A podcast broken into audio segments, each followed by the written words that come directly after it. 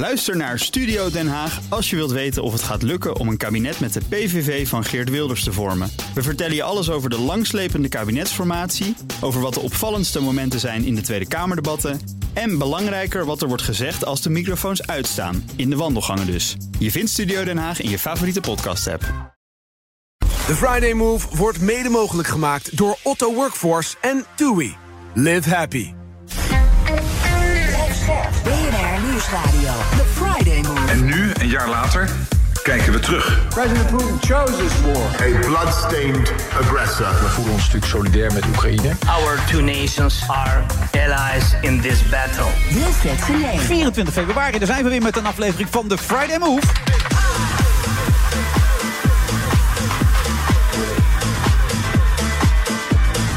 Voor de luisteraars en vaste luisteraars is het even schrikken. We zitten toch in het Doubletree Hotel. Alleen niet in de Sky Lounge. Ja, die Sky Lounge ligt helemaal plat. Die is even helemaal niet meer bereikbaar. Maar je kunt wel op de eerste verdieping zitten. En dat hebben onder andere Cor en Paul en nog een aantal vaste gasten gedaan. En ook Froukje de Both, die hier ook te gast is. Froukje, goedemiddag. Goedemiddag, hallo. Waarom heb jij ja gezegd tegen deze uitnodiging? Ja, dat vraag ik me ook af. Ik heb ja gezegd omdat ik jou heel leuk vind. En wij zijn al heel lang collega's. Ja. Ik kende jou eigenlijk nog helemaal niet zo goed. Dus ik dacht, laat ik Wilfred eens gaan Oké, je hebt inmiddels genoeg zelfvertrouwen opgebouwd om hier te durven gaan zitten. Ja, toch? Nou ja, goed. Ik vind het gewoon leuk. Jij hebt zelfvertrouwen. Nou, een beetje wel misschien. Ja. Ja, maar dat is jouw ding nu, toch? Ik heb jou opgezocht, gegoogeld, gelezen. Ja, confidence coach. Ja, opleidingen gevolgd. Ik was dan misschien wel bekend, maar ik was niet altijd even zeker. Hoe zat dat precies dan, Froukje? Nou, dat is eigenlijk wel iets wat er door de jaren heen altijd wel een rol heeft gespeeld. Ik vond het heel belangrijk wat andere mensen van me vonden. Ik was al heel erg bezig met vergelijken. En dat heeft ook wel natuurlijk met dit vak te maken. Ik doe dit werk al best wel een tijd. Ja, wij doen het allebei al heel lang. Echt al heel lang. Voor de mensen die niet weten wat je doet, presenteren, DJ, acteren, je hebt alles gedaan. Ja, precies. Ik ben begonnen. Dat zou heel goed kunnen, zeker. Helemaal als je onder een bepaalde leeftijd bent. Ja. Ik ben begonnen als acteur. En dan moet je natuurlijk ook best wel blootgeven. Goudkust, hoogstandje aan acteerwerk. Tot Big Brother kwam, toen werd die weggevaagd. Werd het weggevaagd? Ja, dat klopt. Wat goed dat je dat weet. Ja, inderdaad. En Costa natuurlijk gedaan. En dat zijn natuurlijk allemaal wel plekken als je daar staat. Dat je, dat je best wel bewust bent van jezelf. Je kijkt naar anderen. Veel vergelijken. Met wie vergeleek jij jezelf dan bijvoorbeeld? Wie waren dan de mensen waar jij... met iedereen, joh. Op die leeftijd, joh. Ik was hartstikke jong en onzeker. En helemaal in de tv-wereld denk je... ik wil dat wel doen en ik wil dat. En ik wil van de idolstrap afkomen. En ik wil dat presenteren. En ja, je vergelijkt jezelf continu met iedereen. Sowieso is het een hele harde wereld qua uiterlijk al. Mm-hmm. Maar ook qua kunnen. Iedereen zegt, dat is helemaal te gek. En daar moet je staan en dat moet je doen. Maar toch ging je al heel vroeg in de Playboy staan. Dus er was een bepaald zelfvertrouwen. Ja, maar die Playboy, dat was ook wel omdat ik dacht... van, dat geeft me een bepaalde financiële zelfstandigheid. Ik kreeg, in die tijd kreeg je daar nog hartstikke veel geld voor. Wat is dat dan? Hoeveel praat je dan over? Ik denk dat ik daar toch wel...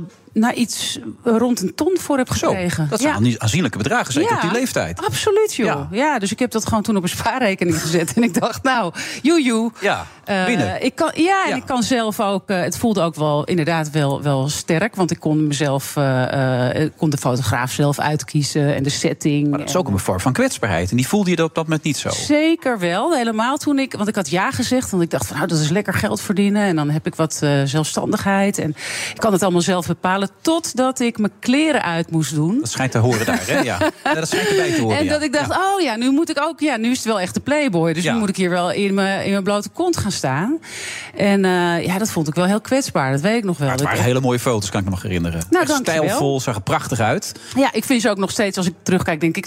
prima, heb er helemaal geen spijt van, joh. Maar dat moment was wel even moeilijk dus. Dat vond ik wel een lastig moment. Ja, dat weet ik nog wel. En dan komen er op een gegeven moment allemaal mensen langs... en dan sta jij daar en dan is het overduidelijk niet voor een mode shoot. Ik bedoel, staat daar. Ja, dus en de styliste is dan mee. En dan denk ik, wat voor styliste heb je nodig voor een Playboy shoot? Maar die had dan allerlei zemenlapjes meegenomen en dat soort dingen. En toen dacht ik, het is wel de Playboy. Verder heel veel meer dan dit wordt het niet. En de reacties, hoe waren die over het algemeen dan? Ook voor je naaste omgeving? Nou ja, ik weet nog wel dat mensen in mijn omgeving, die vonden het allemaal wel heel tof. Maar ik weet nog wel dat ik bij het benzinestation kwam en dat ik dan wel dacht van, oh, mijn vader die komt hier ook tanken. Ja. En die ziet mij dan ook, zeg maar, in mijn blote borst hier op de Playboy staan. Dus dat vond ik wel heftig. Want hoe reageerden je ouders erop dan? Nou, daar hebben we het niet echt heel uitgebreid over gehad. Nee? Dus, ja, die wisten het natuurlijk wel, tuurlijk. Ja. Het is niet dat ik het verborgen, dat is lastig. Dat is vrij lastig. Vrij lastig. Ja, als je de supermarkt in kwam, lagen ze dan gewoon zag je uitgestald. Het. Gewoon, ja. Dus je dacht, ze pontificaal liggen zo. Ja. Exact.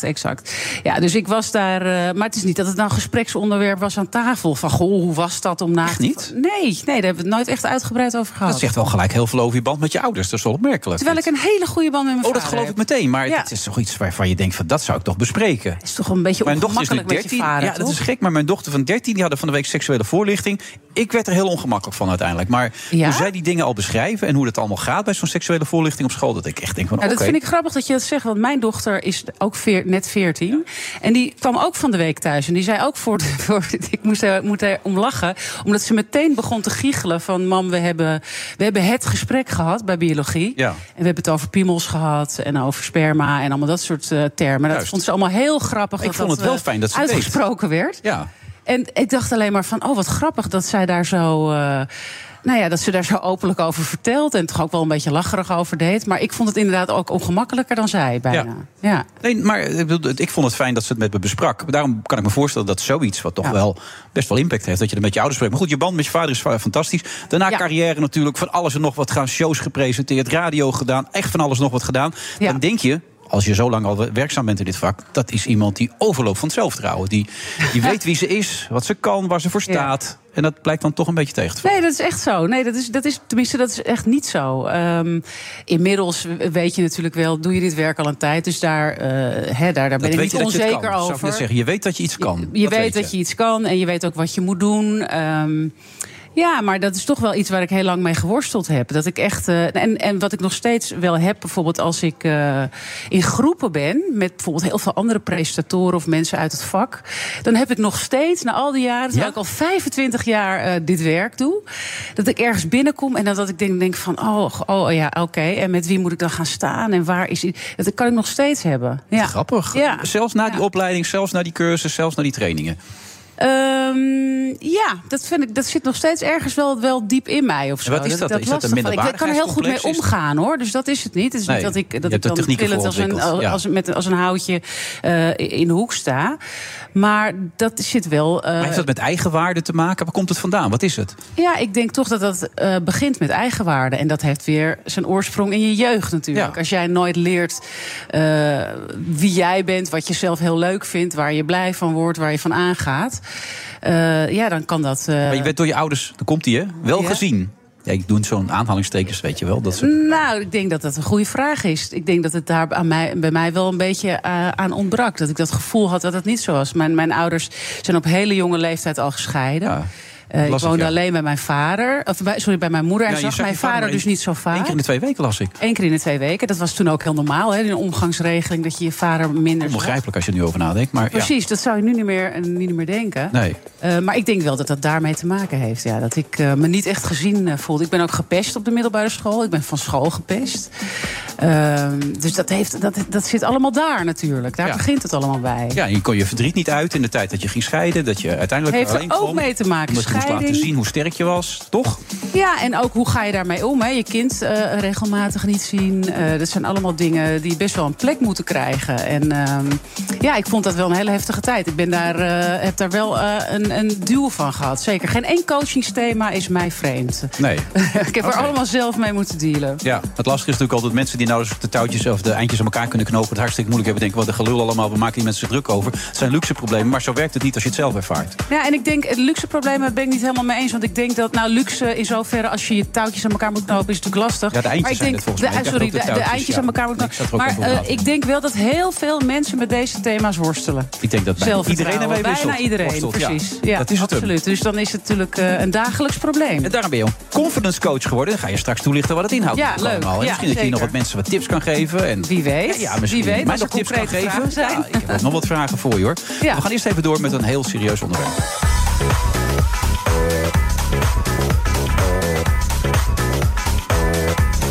Wat overigens niet wil zeggen dat dit geen serieus onderwerp was. Maar we gaan het nu toch even hebben over de situatie in Oekraïne. En dat is pas echt wat je zegt. Absoluut. Buiten categorie serieus. Kati Piri, goed dat je er bent. Dank. Tweede Kamerlid, PvdA. vroeger nog Europa is. Dat ik me altijd denk, zo hebben we elkaar nog leren kennen. Ja, maar inmiddels ben je nog dichter bij het vuur gekomen. Ben je nu van de PvdA trouwens of van GroenLinks? Even de duidelijkheid. Nee, ik weet het niet. Ik ben nog steeds trots lid van de partij. Dat nog wel. En die bestaat ook nog vandaag. Zeker, Ik kan het soms niet meer volgen allemaal. Dan weer bij elkaar, dan weer niet bij elkaar. Ze bestaan nog, de PvdA. Alive and kicking. Oké, is goed om te weten. Een jaar na dato. We zijn een jaar verder. Gisteren zat ik nog met Marten Cruijff. En die schetste een scenario waar we aan zitten te denken voor de komende maanden. Dat was echt zo zwart, zo inkt en inktzwart. Ze gaan elkaar nog veel meer bestrijden. Er gaan nog veel meer doden vallen. En uiteindelijk zal geen van beide partijen winnen. En dat weten ze eigenlijk al en toch gaan ze het doen. Dat vind ik eigenlijk een heel verschrikkelijk scenario als je erover nadenkt. Ja, ik denk dat er geen rooskleurig scenario is. Nee. Er zijn natuurlijk al ontzettend veel mensen omgekomen in deze oorlog. Verkrachtingen, steden die tot puin zijn geschoten. Kinderen die worden elke dag nog steeds worden ontvoerd. Ja. Dus rooskleurige scenario's zijn er niet. Maar inderdaad, als je kijkt nu naar de analyses, is het meest waarschijnlijke scenario dat voorlopig de komende maanden eigenlijk geen van de partijen echt wint. Nee. Maar vervolgens vallen natuurlijk wel elke dag heel veel doden. 1000, 2000 doden. Ja. 1000 aan beide kanten. Hij zegt ook, van ze komen er niet doorheen, de Russen. Want die zijn nu met het offensief begonnen. Slagen er niet in om een gat te slaan, om die hele regio te pakken. En straks krijgen ze al die wapens natuurlijk, die Oekraïners. Dan gaan ze terugslaan. En dat gaat zoveel doden opleveren. Maar ook de Oekraïners zullen het niet kunnen winnen. En die gedachte vind ik zo onbegrijpelijk, dat mensen het eigenlijk al weten en het toch nog gaan proberen. Nou, ik denk de komende maanden is het inderdaad zaak voor Oekraïne om zich te kunnen te verdedigen tegen dit Russische offensief. En de Oekraïners zijn ervan overtuigd, en ik denk dat wij er ook in moeten geloven, dat op het moment dat al die wapensystemen die nu al zijn toegezegd, als die ook daadwerkelijk op tijd nu eens een keer geleverd worden, dat net als in het najaar gebeurde, dat Oekraïne door de wilskracht die ze hebben met die moderne wapens uiteindelijk hopelijk Rusland in ieder geval wel van hun grondgebied kunnen stoten. Anders kan je net zo goed zeggen dat het geen enkel nut heeft om die wapens te leveren. Dat heeft wel nut. Dat zorgt ervoor dat de Russen niet verder komen uiteindelijk. Maar zeker. Maar ik denk, als je kijkt naar de afgelopen maanden, hebben de Oekraïners al een paar keer ons heel positief verrast. Ja. Die wilskracht is supersterk. En dat is uiteindelijk, zolang je die wapens ook hebt om mee te vechten, is het denk ik ook een winnende strategie. Je bent onlangs met een geheim bezoek daar geweest. Ja. Wat was je indruk? Nou, het is heel raar. En de ene dag sta je nog op een partijcongres van de PvdA en de volgende dag sta je in Kiev. En het was heel raar. We gingen naar een voorstad van Kiev, dat is Boetsja. En als je daarheen rijdt, dan zie je opeens ergens langs de weg 50 auto's opgestapeld. Daar zaten al die gezinnen in die een jaar geleden probeerden Boetsja te ontvluchten, waarvan helaas 419 mensen zijn omgekomen. En je staat daar bij een massagraf met de burgemeester van Boetsja en die vertelt hoe een van zijn medewerksters samen met haar echtgenoot en haar 2 jonge kinderen in zo'n auto zat. Ja, dat is bijna niet voor te stellen. En vervolgens stap je in die bus en dan rij je door naar Irpin. En je rijdt langs die straten die we kenden van de beelden, waar toen natuurlijk al die vermoorde mensen op de weg lagen. En je ziet eigenlijk op elk dak staat er wel een bouwvakker om de huizen te repareren. Mensen keren weer terug naar de stad. Dus het leven gaat surrealistisch, maar gaat natuurlijk ook gewoon door. Dus de veerkracht is enorm als ik het zo hoor. Ongelooflijk. En dat is nog waar ik de grootste vraag die ik had. Na een jaar zoveel ellende. Want je ziet natuurlijk ook langs elke begraafplaats dat je rijdt, zie je natuurlijk ook gewoon dat daar onlangs heel veel mensen nog begraven zijn. Je ziet de verwoestingen van die oorlog. En toch, alle Oekraïners die wij hebben gesproken in die 16 uur dat wij in Kiev waren, vastberadenheid is enorm. Want zij weten namelijk dat zij helemaal niet de luxe hebben om deze oorlog te verliezen. Dat betekent dat hun land weg is, dat hun vrijheid weg is en dat zij weg zijn. Het is goed dat je het zegt. Ik zat me in de auto hier naartoe af te vragen, hoe lang is het nou geleden dat die aardbeving in Turkije was? 2 weken, zoiets. Ja. Hoe lang zijn we nu bezig? Een jaar blijkt nu. Hoeveel beklijft er nog bij mensen? Of zijn mensen alweer bezig met hun eigen verhaal? Wat is jouw gevoel erbij hier in Nederland? Wat heb jij erbij bijvoorbeeld, Froukje? Nou ja, ik denk een beetje hetzelfde als bijna iedereen in Nederland. Je weet dat dit aan de hand is, maar eigenlijk precies wat jij zegt. Tuurlijk, dagelijks word je er op een of andere manier mee geconfronteerd in het nieuws. Mensen die het erover hebben. En dan denk je wel van, je kan je toch bijna geen voorstelling van maken dat je in dat land zou wonen of dat je daar bent. Als jij dat nu ook zegt, van als je het zo ziet, je bent daar in het land. Rusland. Dat is toch, nou ja, het is krankzinnig. Ik kan me er eigenlijk geen voorstelling van maken. Maar het nieuws wordt, dan komt er weer dit, dan komt er weer dat. Het, alsof het niet heel meer, raar. Alsof het op zo'n grote afstand, terwijl het eigenlijk dichtbij is. Je was er heel snel, dat eigenlijk ook. Nou, het duurt wel even met de trein. Even... Ja, je kunt er natuurlijk nu niet meer op vliegen. Nee. Dus dat betekent dat je in Polen in een trein stapt. En dan zit je daar wel 10, 12 uur in voordat je in Kiev bent. Maar ik denk dat is het grootste gevaar natuurlijk. Mm-hmm. Dat het op een gegeven moment een soort achtergrondruis wordt. Juist. En dat is ook denk ik precies waar Poetin op hoopt. Want Oekraïne kan deze oorlog alleen maar winnen met onze steun. Dat is duidelijk, dat weten de Oekraïners ook. En de Russen hopen erop, als het maar lang genoeg duurt... dat die steun wel afbrokkelt. En wat zou dat ook bijvoorbeeld kunnen betekenen voor mensen als ik... of de Nederlander? Wat zouden wij kunnen doen om wel erbij betrokken te blijven... behalve dan het nieuws lezen en weten dat het speelt? Ja, nou ja, we hebben hier in Nederland 90.000 Oekraïners... die hier worden opgevangen, soms bij families thuis... soms natuurlijk door de gemeente. Er is straks een demonstratie op de Dam, dus ik zou zeggen... Ga je spreken, hè, zometeen? Ja. Ga zo mee als dit is afgelopen. Waar ook de Oekraïners hier in Nederland samen met eigenlijk... heel breed, alle politieke partijen, maatschappelijk middenveld... gewoon onze solidariteit kunnen uiten. We zagen het ook in Den Haag, waar ik woon, vandaag allemaal Oekraïense vlaggen. Ik denk gewoon puur dat soort kleine uitingen, dat we hen niet zijn vergeten. En daarom stoorde ik me bijvoorbeeld de afgelopen weken... een beetje aan het debat in Nederland. We hebben het 4 weken lang gehad over F-16's. Mm. En eigenlijk hadden we het niet meer over de mensen daar. Ja, en dat is het gevaar. Ja. Nou ja, dat is ook wat ik nu bij Turkije een beetje... We hadden 555 en het lijkt het heel langzaam weer weg te vagen. Zo. En dat mag natuurlijk helemaal niet, want de situatie is nog verschrikkelijk erg daar. Ik las dat het AD had uitgerekend dat we €141 per persoon in Nederland... nu hebben bijgedragen op een bepaalde manier aan de oorlog in Oekraïne. Hoe groot is het draagvlak nog? Ik denk dat het draagvlak nog steeds ontzettend hoog is. Maar ik denk dat het ook de verantwoordelijkheid is van de politiek... om elke keer duidelijk te maken wat er ook voor ons afhangt in deze oorlog. Ja. Ik bedoel, het klinkt heel makkelijk, hè, van de Oekraïners strijden ook voor onze veiligheid. Maar stel je eens voor dat Rusland deze oorlog zou winnen. Mm-hmm. Wat dat betekent voor Europa. Wat dat betekent voor de dreiging de komende jaren... ook waar wij in Nederland mee te maken zouden hebben. Die Baltische Staten die hebben dat al aangegeven, hoe bang ze nu al zijn... dat steeds dichterbij gaat komen. Ook. Je zag het ook bij Finland en Zweden. 2 landen die voorop stonden dat zij neutraal zijn. Ja, en nu naar de NAVO toe willen. Niet wisten hoe snel ze zich bij de NAVO moesten aansluiten. Tot Turkije daar weer moeilijk over ging. Omdat in Zweden weer allemaal mensen zouden zitten... die volgens de Turken weer gevaarlijk zouden zijn. Maar dat... Ja, dat is helaas de verkiezingsretoriek van Erdogan. Dus ik vermoed dat we even moeten wachten... tot de verkiezingen in Turkije zijn geweest. Er is van de week ook een debat geweest, toch, over de steun aan Oekraïne. Wat is daar precies uitgekomen dan? Nou, ik heb dat debat aangevraagd, omdat ik het belangrijk vind... Kijk, in de Tweede Kamer hebben we vaak politieke botsingen. Maar eigenlijk dit debat, ook om aan te geven... hoe breed dat draagvlak ook politiek gezien is. Van de SP tot aan JA21. Alle partijen staan ook achter die wapenleveranties, achter de humanitaire hulp. Maar omdat ik het ook de verantwoordelijkheid vind van de regering... om te blijven uitleggen...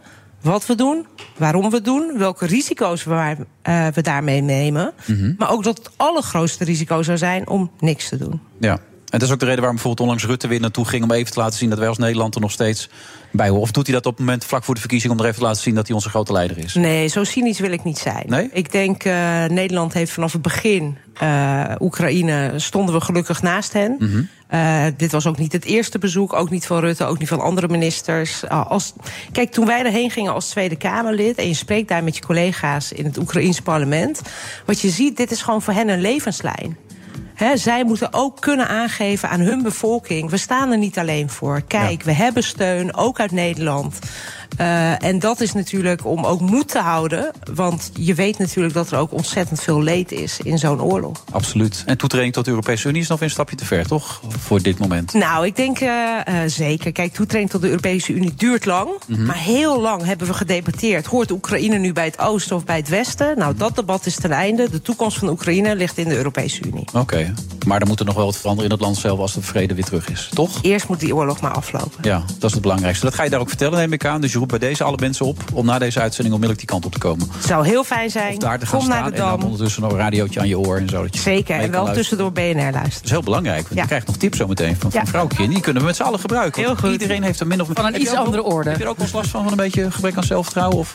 Altijd, maar dat lijkt me ook eigenlijk heel gezond, toch? Nou ja, een bepaalde mate zeker. Ja. Als je er echt erg onder lijdt, wordt het wat anders. Anders ga je ook te veel in jezelf geloven, toch? Dan ga je op een gegeven moment denken dat je... Daar hebben politici soms ook wel eens last van. Noem er eens eentje. Nou, 2 mag ook. Ja, drie dan. Ja, weet je, dan wordt het zo'n campagne-ding. Dus laat ik dat gewoon niet doen. Daar was het onderwerp serieus voor. Ja, dat is waar inderdaad. Het is bijna campagnetijd, wil ik zeggen. Maar je hebt gelijk, het is te serieus dit onderwerp om het anders te benaderen. Hier op de Dam zometeen, dus je moet snel zijn. Ja, niet op de fiets. Maar binnen een kwartier red ik het wel om daar te zijn. Oké, nou, goed dat je dat doet. Kati Piri, dankjewel. Jullie ook. Okay.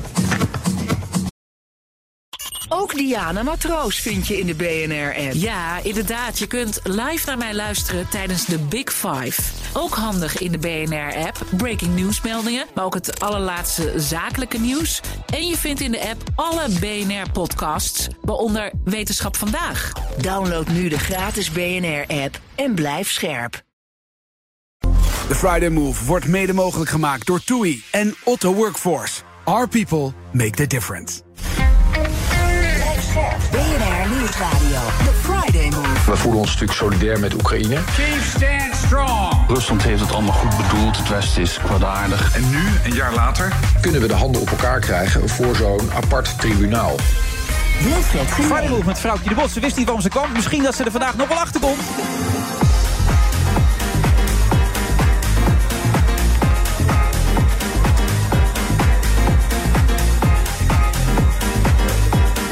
We zitten vandaag wel in het DoubleTree Hilton Hotel, maar niet in de Skylounge. Voor de mensen die erboven zitten, die denken, wat is het hier? Een puinhoop zeg in die Skylounge. Kan kloppen. Je moet op de eerste verdieping zijn. Het wordt steeds drukker hier ook. Het is gewoon aangenaam gezellig druk. En mijn microfoon valt nu uit volgens mij. Oh, hij doet het nog wel. Dan is mijn koptelefoon niet kapot is nu bij deze. Doet jouw koptelefoon het wel inmiddels? Ja hoor, alles doet het. Ik ben helemaal bij. Ja, nee, want ik heb een paar dingen van je opgezocht. Boulevard was niet echt helemaal jouw programma. Nee, dat was niet helemaal mijn programma. Wel leuk om te doen hoor, maar... Ja. Nee, niet helemaal jouw ding. Nee. Je valt vooral op jongere mannen. Nou. Nee? Nou ja, dat is ook een beetje toevallig geweest. Dat het zo is gelopen. Dus niet dat ik erop uit ben of zo. Oh, dat gebeurde gewoon. Ja. Je neemt graag het initiatief in bed. Je neemt graag de eerste stappen, staat er ook bij. Waar heb jij je research gedaan? Wat zijn dit voor interviews? Te googlen zit ik. En geluk najagen vind jij overschat, Froukje. Wat vind ik? Het najagen van geluk vind jij een overschat thema. Het zijn momentopnames. Ja, je moet niet de hele tijd denken bij jezelf. Ik wil het niet. Weet je wat het is? Geluk, je kan niet continu aan één stroom van geluk in je leven hebben. Je bent soms ook gewoon niet gelukkig. En je voelt je af en toe niet direct te wachten. Blij. De psychiater zegt juist het niet kunnen genieten van het leven hoort erbij om het anderen te kunnen beseffen. Ook dat. Ik bedoel, dag en nacht, zwart en wit. Maar ik denk dat het voornamelijk gaat om dat we allerlei emoties hebben in ons leven. En niet alleen maar blije emoties. Nee. En soms dan ben je chagrijnig of even boos of verdrietig. En dat hoort er ook bij. Ja. En ik denk dat als je dat gewoon accepteert en het er laat zijn... Dan word je daar een stuk uiteindelijk gelukkiger van. Ja, dan dat je alleen maar geluk nastreeft. Geluk is een moeilijk en lastig en relatief begrip. Maar als je in een huis in Groningen woont wat gestut is... en waar je elke dag bang bent... dat er een aardbeving plaatsvindt... dan is het geluk moeilijker om dat te kunnen ervaren. Wat dat betreft Sophie van Leeuwen. En het rapport van vandaag daarover is vernietigend. Het is los. Ja, dat is het zeker. Ik heb het hele rapport voor je meegenomen. Het zit hier in een kartonnen doos. Ik dacht, een cadeautje voor me meegebracht. Maar... Het zijn 2000 pagina's. Zo, dat is een dikke jongen. Kun je dit weekend gaan lezen. En dat is een ramp. Een ramp in slow motion. 60 jaar gaswinning. Ja. Daar hebben we gigantisch veel geld aan verdiend. En met z'n allen 60 miljard euro. Ongelooflijk. De hele welvaartsstaat. Nog meer? Nog een stuk. Nee, nog niet. Gaat maar door. Even kijken, dit is deel 5. Oh, dit moet ik allemaal lezen dit weekend. Bijlage en de verantwoording. En hier de reconstructie... 2017 tot 2022, dat is van de afgelopen 4 jaar.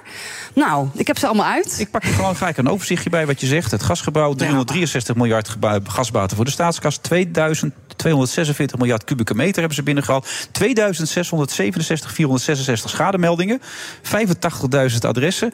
Jeetje. Nou, het is echt niet te geloven als je het allemaal zo leest. Dus even kort samengevat. En er zit nog bijna 400 miljard...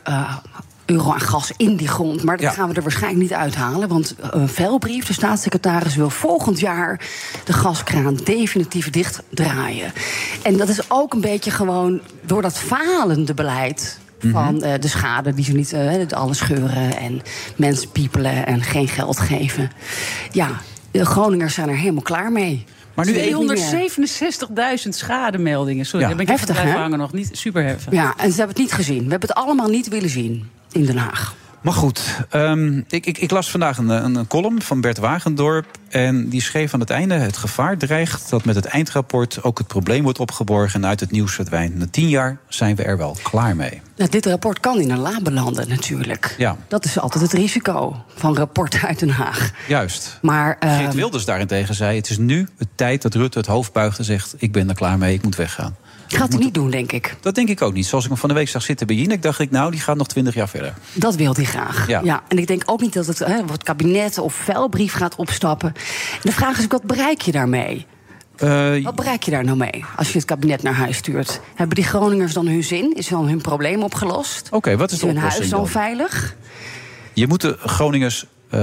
wat stond er? Ereschuld of zoiets? Zo werd het omschreven volgens mij bijna. Ja, ereschuld. Wat is de ereschuld nou moet worden ingelost. Hoe wil je dat doen dan? Hoe werkt dat? Ik vroeg net aan Bernard Hammelburg, onze buitenlandcommentator, wat is eigenlijk een ereschuld? Hij zei, dat betekent dat je eigenlijk juridisch kun je die gepakt worden. Het is een morele schuld die je hebt aan de Groningers. Dus, morele schuld. Dus die Groningers hebben er gewoon helemaal geen fluit aan? Ja. Aan dit rapport? Misschien dat er nog een extra zakje geld naar Groningen gaat. Om een paar. Maar help me even mee. We hebben dus al die tijd hierop zitten wachten. We hebben al die interviews gezien. En vooral die mensen uit. Die voormalige directeur van Shell was het of van BP. Ja, die niet wilde komen. Die zei, van ExxonMobil. Ja, dat was ook een Belg. Die hoefde niet te komen. Niet te komen. Maar die wilde ook niet komen. Maar Ben van Beurden zat er van Shell bijvoorbeeld. Ja, maar die kon niet zoveel meer herinneren. Het was lang geleden allemaal. En veel politici konden niet veel meer herinneren. Rutte kon een aantal dingen niet reconstrueren. Nee, actieve geheugen werkte niet meer.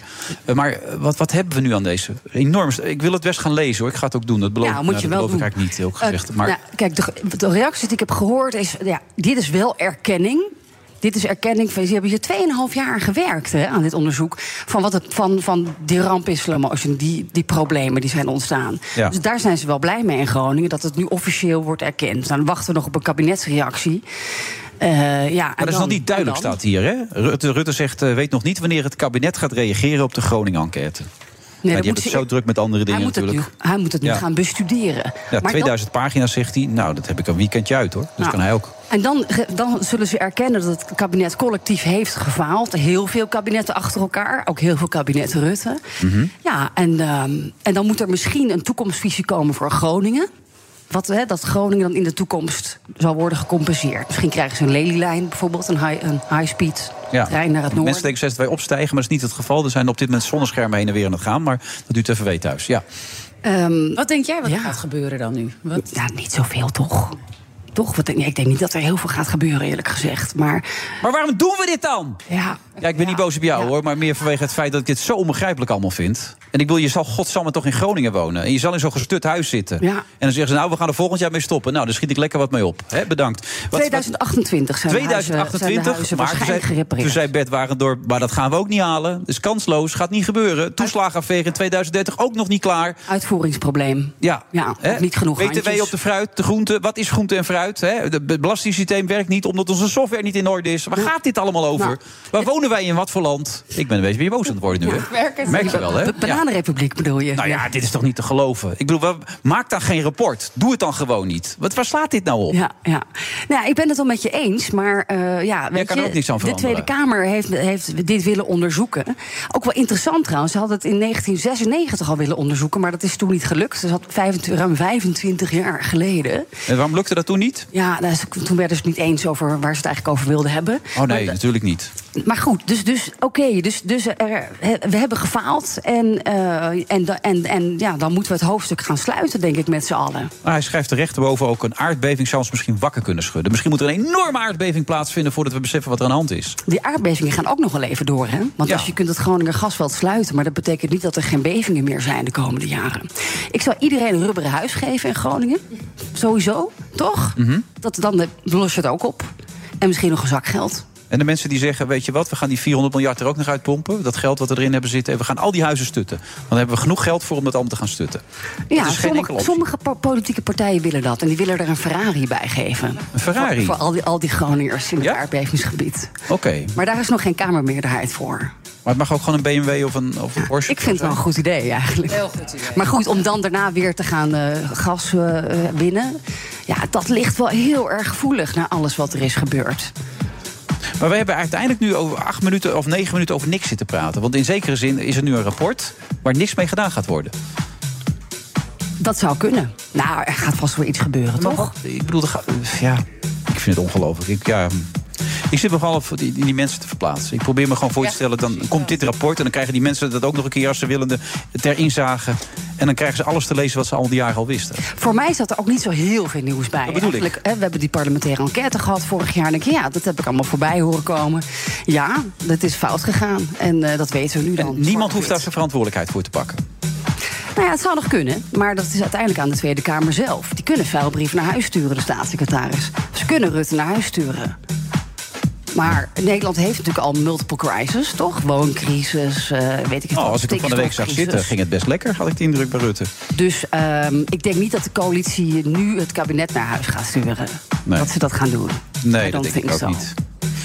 We drinken een glas, we doen een plas... en alles blijft zoals het was. Grootste gasveld van Europa, hè? Ja. Ongelooflijk, wat een geschiedenis. En dat midden in de energiecrisis. Ja. Wordt er een beetje verdrietig van, Sophie. Maar dat ligt niet aan jou, nogmaals. Neem het niet persoonlijk. Je had toch geen vertrouwen in de politiek, toch? Ik vind het wel steeds lastiger geworden. En ik denk dat ik niet de enige ben. 70% van de Nederlanders is er klaar mee, toch? Lees ik overal. Ben jij er klaar mee? Ik ben Zwitserland. Je bent Zwitserland. Nee, ik denk dat ook komt... Ik verdiep me er niet echt heel erg in. Dus ik ben er ook niet klaar mee. Nee. Okay. Ja. Nou. Maar heb je iets met Groningen? Zeker. Nee, dus daar, ik vind er wel wat van. En ik vind het ook vreselijk voor de mensen die daar wonen. Tuurlijk, je krijgt het natuurlijk wel mee. Het is niet dat ik er nou me er heel erg in heb verdiept... dus dat ik precies alle ins en outs weet. Maar dit vind ik... ik ben het helemaal met jullie eens. Het lijkt me afschuwelijk voor de mensen die daar wonen. Wij de media krijgen er ook van langs. Want wij hebben er te weinig aandacht aan besteed. Ja, dat ook wat meer gedaan, Sophie, man. Ja, kom op, zeg. Dus ik voel me ook wel aangesproken. Ja, ik ben ook van de media. Dat is ook mijn schuld. Je hebt te weinig met Groningen gedaan de afgelopen 60 jaar. Stom van. Ja. Oké, nee, maar het is echt kloten. Ik vind het echt heel verdrietig dit. Ja, nu opeens wel. Nou ja. Vond je dat 10 jaar geleden ook al? Oh, nee, dat is waar. Misschien dat dan ook weer. Nou goed, dankjewel voor de toelichting. En we gaan kijken wat het op gaat leveren. Ik hoop echt wel dat er iets mee wordt gedaan. Wil je ze houden of zal ik ze meenemen? De rapporten. Nou, ik heb nog zoveel dingen te lezen. Ik heb net een boek van Steven Brunswijk uit, dus ik ben nu even klaar. Okay. Ja, dankjewel. Deze hoort er ook nog bij. Dankjewel. Pakketje. Deze ook nog trouwens. En die eronder ligt waarschijnlijk, moet je ook nog meenemen. Wat een rapport, zeg hij. Er wordt helemaal niks mee gedaan. Gaat waarschijnlijk iemand onder zijn tafelpoot zitten... om alles stil te houden. Nou, mooi allemaal. U luistert naar de Friday Move. U kunt nog steeds langskomen. En als u het wilt doen, dan moet u bij de DoubleTree Hotel Hilton zijn in Amsterdam. Niet op de bovenste verdieping, de Sky Lounge, maar op de eerste verdieping. En daar is Jonneke de Zeeuw inmiddels ook aangeschoven. Jonneke, goedemiddag. Goedemiddag. Jij bent van dat boek All You Can Eat, maar dat heb ik al een hele tijd thuis in de kast staan. Ik snap er helemaal niks van. Hoe kan dat nou dan? Wat? Hoe kan wat? Is dat de allernieuwste of is dat een nieuwe versie daarvan? Dit is mijn allernieuwste. Oké, want ik heb ook zo'n boek in de kast staan thuis. Kan dat of niet? Ja, dat kan zeker. Oh, oké, maar dit is dan weer een andere. Nee, dat is hetzelfde All You Can Eat. Ja, dat is wel een tweede druk met een flap inmiddels en zo. Maar... Oh, oké, wij hebben geen flap. Het valt mij ook op. Nee, precies, ja. Maar ik zag hem bij ons in de kast staan en toen hoorde ik dat ik jij... Dit een raar verhaal, dat heb ik al lang gehad toch, dit verhaal? Ja, maar jij loopt natuurlijk voor op de feiten. Ja, jij ziet dat aan mij. Foodblogger van Mooncake en All You Can Eat heb je uitgebracht. Je hebt ook foodblogger. Ja, wat heb jij met eten eigenlijk? Heel veel met eten. Ik vind eten sowieso heel lekker en leuk. Maar ik doe ook het dagelijks programma Eigen Huis en Tuin Lekker Leven... waarin er elke dag gekookt wordt met Hugo Kennis. Ja. En die weet sowieso heel veel van eten. Dus ik leer elke dag weer van alles bij. En ik ben gek op uit eten gaan. Dus ik zie dat hier alles mee te maken boek, heeft. Aan het goede adres. Ja. Absoluut, dus veel. Ja. Maar zo'n boek, daar kun je wat mee. Nou ja, ik vind wel, weet je, je bent altijd op zoek naar nieuwe adresjes. Wat ik ook echt heel leuk vind, is dat er dus in Nederland... als je denkt aan Nederlands eten, dan is dat tegenwoordig zoveel verschillende culturen... en zoveel verschillende windstreken waar de restaurants vandaan komen. Ja. En dat vind ik ook heel leuk om te zien. Dat zie ik hier ook een beetje in jouw boek. En dat dus steeds breder wordt eigenlijk, de eetcultuur. Nee, ja, dat is heel leuk om te merken. Hoeveel culturen praten we ongeveer dan? In mijn boek staan 120 verschillende eetculturen. Allemaal in Nederland, ja. Schreeuw alweer, maar ik ben helemaal niet boos dit keer. Maar dat is best veel. Ja, en er zijn er op zich nog meer. Maar ik heb er voor dit boek 120 weten te verzamelen. En noem eens een paar uitzonderlijke dan, die een beetje opmerkelijk zijn. Ja, die echt zeldzaam en bijzonder in Nederland zijn. Dus bijvoorbeeld Somalisch restaurant. Het enige Somalische restaurant van Nederland. Mm-hmm. Armeens. Een hele mooie Amerikaanse. Maar wat eet je bij een Somalisch restaurant? Ik neem aan dat het wel eten is. Gewoon, ja, ja, dat is dus eigenlijk een combinatie van invloeden uit India, uit Ethiopië. Ja, eigenlijk overal een beetje vandaan. Arabische landen, want je hebt natuurlijk het Arabische schiereiland. Toen ik nog in Amsterdam woonde, had ik zo'n Ethiopisch restaurant om doen. Ik kreeg zo'n hele grote pannenkoeken. Dat vond ik wel grappig. Ja, maar zeg maar, die invloed, die zie je ook weer een beetje terug in de Somalische keuken. Maar je hebt hier niet, er woont in Nederland niet een supergrote Somalische community. Nee. Maar er is nu wel één restaurant, wat ook heel leuk is. En dan eet je dus hele lekkere gefrituurde kip, onder andere. Ja, nee, ik woon nu in Soest. Dan heb je gehaktballen en een biefstukje. Ja. Dat is toch anders is dat, ja. Je hebt geen Somalische restaurants. Nee, er zitten geen Somalische restaurants of wat dan ook in de buurt. Waar is het boek voor bedoeld? Voor wie? Voor mensen als... Ja, voor iedereen vrouwtje? Die van eten houdt. Mensen als vrouwtje. Ja. Ja. Voor iedereen die van eten houdt. En het is ook om Nederland beter te leren kennen eigenlijk. 450 adressen? 450 adressen en door heel Nederland. Want ja, ik ben dus voor mijn werk heel erg veel bezig met de invloed van buitenaf op Nederlands culinaire landschap. En mensen zeggen dan vaak van, oh ja, is in de Randstad leuk. Maar dat is dus echt niet waar. Want er is een enorme kloof namelijk tussen de Randstad en het platteland. Ja. Heb je dat niet gemerkt op etengebied? Nou, ik merk wel dat er bijvoorbeeld in een stad als Amsterdam, of steden als Rotterdam en Den Haag hebben een heel erg eigen culinaire karakter wat dit betreft. Eindhoven overigens ook, dus dat is buiten de Randstad. Ben je al iets verder, ja. Maar je vindt het echt door heel Nederland. Maar in Groningen en zo, in Leeuwarden ben je ook geweest? Zeker, ja, die staan er ook in. En vind je daar leuke dingen? Absoluut. Groningen is ook echt veranderd de afgelopen jaar op dit gebied dan.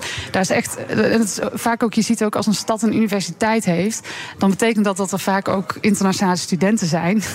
En die openen dan meer dan eens een eigen eetzaakje, omdat ze dus hun eigen eten missen. En wat is dan de meest upcoming keuken? Ik zit even door haar boek heen te bladeren. En ik kom wel allemaal steden tegen. Rotterdam, Den Haag. Je mist wat. Amsterdam. Ik kom niet hier. Eindhoven zie ik dan toevallig nog staan. Maar ja, nee, Groningen staat. Ik zie Groningen niet staan. Ik zie Leeuwarden niet staan. Als je helemaal voorin kijkt, dan heb Zwolle. Je het, de inhoudsopgave. En daar zie je dus alle steden die erin staan. Oh, oké. Die staan er toch nog wel in. Maar die zijn echt een beetje uitgeselecteerd, die grote steden. Die heb je toch weer als eigen tabbladen. Ja, nee, ik heb Eindhoven, Den Haag, Rotterdam en Amsterdam een eigen hoofdstuk gegeven, omdat ze een eigen culinaire karakter hebben. Dus als je bijvoorbeeld naar Eindhoven kijkt, dan zie je dus aan de ene kant dat er de nieuwe generatie, die millennial generatie, opgestaan is. En die is gewoon heel erg divers. Dus daar zie je allerlei culinaire gevolgen van. Maar je hebt ook daar natuurlijk de high-tech. En daardoor zijn er best wel veel Indiase expats naar Eindhoven gekomen. En nu heb je daar dus een nieuwe culinaire Indiase golf. Een Indiase golf. Maar wat is dan de meest upcoming keuken? Daar ben ik dan wel benieuwd naar. Want wij eten in het programma Eigen Huis en Tuin eten we ook best wel veel. Dat doe jij, dat programma, toch? Dat doe ik. Ja. Dat doe ik, dat programma. Ja. Samen met Hugo Kennis. Belangrijk om even te zeggen. En die heeft veel kennis van eten. Die kan ook heel goed koken. Ja. Maar die doet best wel veel. Bijvoorbeeld Koreaanse dingetjes maakt die. En Vietnamees en dat soort dingen. Maar heb je nu ook bijvoorbeeld een bepaalde keuken dat je zegt, nou, die is echt heel erg in opkomst of zo? Ja, nou ja, dus eigenlijk de Indiaanse vind ik dus wel een hele duidelijke. Want je had hier altijd al wel Indiaas eten. Maar dat was voornamelijk Noord-Indiaas. Mm-hmm. En het was ook altijd wel een beetje aangepast op de zogenaamde Hollandse smaak. Ah, oké. En nu heb je echt een hele nieuwe golf aan Indiaanse restaurants die zich echt richten op de Indiaanse expert met heimwee en honger. Weet je wel, dus die doen geen concessies. Hebben die veel honger, ja? Vaak ook, ja? Nou ja, die hebben wel heel erg veel trek in hun eigen eten. Daar staan, zeg maar, de Indiaanse vrienden die ik heb, die eten toch vaak het liefst hun eigen Indiaanse eten. Oké. En Scandinavisch, want ik krijg net een appje van Robert Willemsen. En die zegt, er zit wel een Scandinavisch restaurant in Soest. Dus dat wist ik helemaal niet. Kijk, Scandinavisch. Je weer wat ontdekt over je eigen stad. Wat eet je als je Scandinavisch eet dan? Ja, als je Scandinavisch eet, ik moet dan meteen denken aan zalm, hè? Aan gepekelde zalm. Ja? Maar ik moet zeggen, ik heb mij voor dit boek met name gericht op niet-westerse keukens. Zou ik net zeggen, niet Scandinavisch. Dus Italiaans komt er ook niet in voor, omdat mensen dat hier niemand ook wel bekend natuurlijk. Iedereen weet wel wat hij ongeveer bij een Italiaan kan eten. Ik ben zo benieuwd of deze keukens populair zijn, voornamelijk bij jongere mensen of ook bij oudere mensen. Ik heb ook bij ouderen. Toch ook bij ouderen? Ja, ja, absoluut. Want zeg maar, de mensen die dit boek hebben en die mij ook volgen, dat zijn echt mensen van 23 jaar tot 78 jaar oud. Oké, leuk. Zijn er mensen mensen die 78 zijn die op social media zitten? Echt waar? Zeker. Ja. Echt waar? Ja, ja, nou ja, sowieso zitten mijn ouders ook tegenwoordig op Instagram. Oké, dus dat is die 78 jaar. Die 70 plus. Oké. Maar, maar die, zeg maar, wat al deze mensen met elkaar gemeen hebben... is dat ze van eten houden en dat ze avontuurlijk zijn en nieuwsgierig. Ja. En dat kan natuurlijk echt letterlijk iedereen zijn. Nee, natuurlijk. Maar goed, ik vind dat leuk om te zien. Want in de grote steden zijn het vaak de hipsters, zeg maar... die dan de nieuwe keukens een beetje populair maken. Ja, ja, maar het zijn wel echt heel veel verschillende mensen. Ik geef ook wel eens foodtours. En daar ook in Soest? Ja, niet in Soest. Is misschien nog wel leuk om een keer te doen. Nou ja, het lijkt me heel verstandig om daar eens een keer even iets nieuws op de kaart te zetten. Maar belangrijk is, hoeveel volgers heb je nu? Ik lees hier 13.000 volgers op Instagram. Ja, op Insta. Hoeveel heb jij er? Rond de 100, 106 of zo. Wat is jouw streven? Qua volgers? Ja, dat is toch belangrijk in een tijd als deze? Je wil mensen erbij halen. Ja, ik weet niet hoeveel. Ik heb niet qua volgers echt een streven of zo. Ja, ik word altijd een beetje geïrriteerd van Instagram. Die dan snap je dat als een soort van. Ja. Ik voel me soms een soort van werknemer van Instagram. Ja. Zo voel je dan? Ja, nou soms wel. Zo van dat je gewoon heel tijd voor hun aan het creëren bent en dat het algoritme dan weer verandert en dat dan. Snap je? Of dat je iets post met een tekst en dat ze dat dan weer niet leuk vinden en dan ja. Ja, ik post helemaal niks, maar... Ik heb dat niet zo. Ik gebruik het gewoon als... Ik vind het gewoon superhandig. Je hebt veel volgers en mensen zien allemaal wat je wil zeggen. En ja, nee, dat is zo. Daar heb ik me niet zo bezig. Ik begrijp wat je zegt. Maar je hebt toch een eigen blog ja, als mooncake. Ja, ja. Dat soort dingen zijn toch belangrijk dan? Dat je dat absoluut. Ik bedoel, ik zit ook zeer vaak op Instagram en op Facebook. En ik heb een nieuwsbrief. Dus dat is zeker belangrijk. Want waar blog jij dan over? Over restaurants, dus nieuwe restaurants, dat soort dingen? Ja, ik publiceer dus artikelen... video's over restaurants. En daar word je voor betaald dan? Nee. Maar waar zit jouw verdienmodel dan? Nou, mijn verdienmodel zit in het geven van foodtours... het doen van allerlei journalistieke dingen... zoals krantenartikelen maken, tv-items.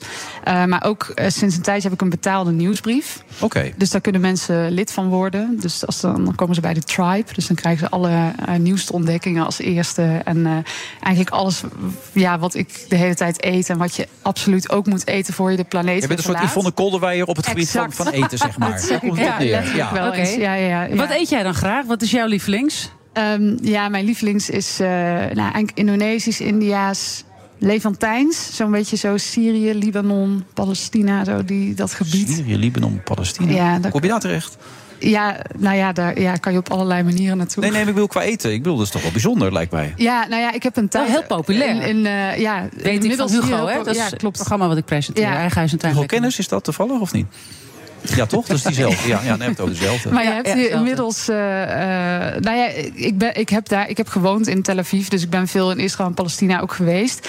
Maar je hebt inmiddels natuurlijk in Nederland... kan je op heel veel plekken door heel het land Syrisch eten ook. Ja. En daar kan ik eigenlijk ook nooit genoeg van krijgen. Kun je even zeggen hoe de Syrische keuken er ongeveer uitziet dan? Ja, zeker. Ja. Onder andere heel erg veel verschillende soorten mezes. Dus ook als iemand vegetarisch wil eten, kan hij ze hard ophalen. Maar ook gewoon ontzettend lekkere kebab met peterselie aan de binnenkant en ui enzovoort. En dan zo heel snel gegrild op het houtkoolvuur en heel sappig. En dan met, of shawarma. Ze hebben echt, zeg maar, high quality shawarma. Maar lijkt het een beetje op Iraans? Want mijn vrouw kookt soms een Iraans. Nou ja, in de zin van, Iraans die hebben natuurlijk ook heel veel verschillende soorten kebab. Ja. Dus inderdaad. Ja, maar in Iran heb je dan weer een kebabsoort met saffraan en ui, die ook verschrikkelijk lekker is. En het heeft hier en daar wel raakvlakken, maar het is echt wel weer een eigen keuken met eigen specialiteiten. Zo, nou zijn we helemaal bij. Hè? Is Iraans dan ook jouw favoriete keuken? Nee.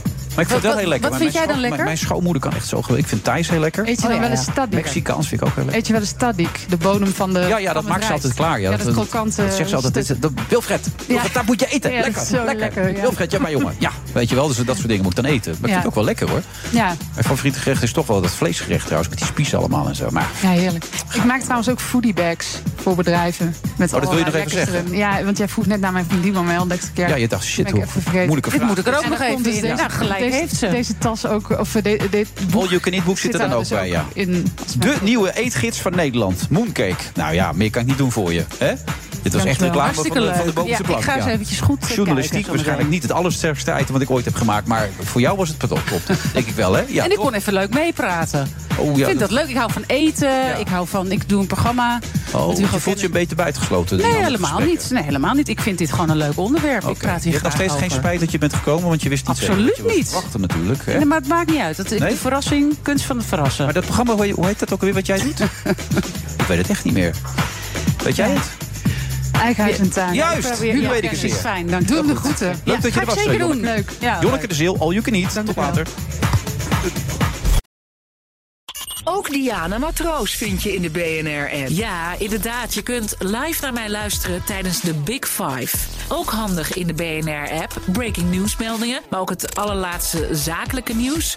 En je vindt in de app alle BNR-podcasts, waaronder Wetenschap Vandaag. Download nu de gratis BNR-app en blijf scherp.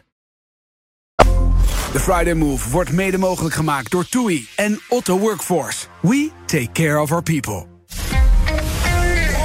BNR Nieuwsradio, The Friday Move. En nu, een jaar later, kijken we terug. President Putin chose this war. A bloodstained aggressor. We voelen ons natuurlijk solidair met Oekraïne. Our two nations are allies in this battle. Wilfred, wat doen wij met onzekerheid? Froukje de Both, kan je er alles over vertellen.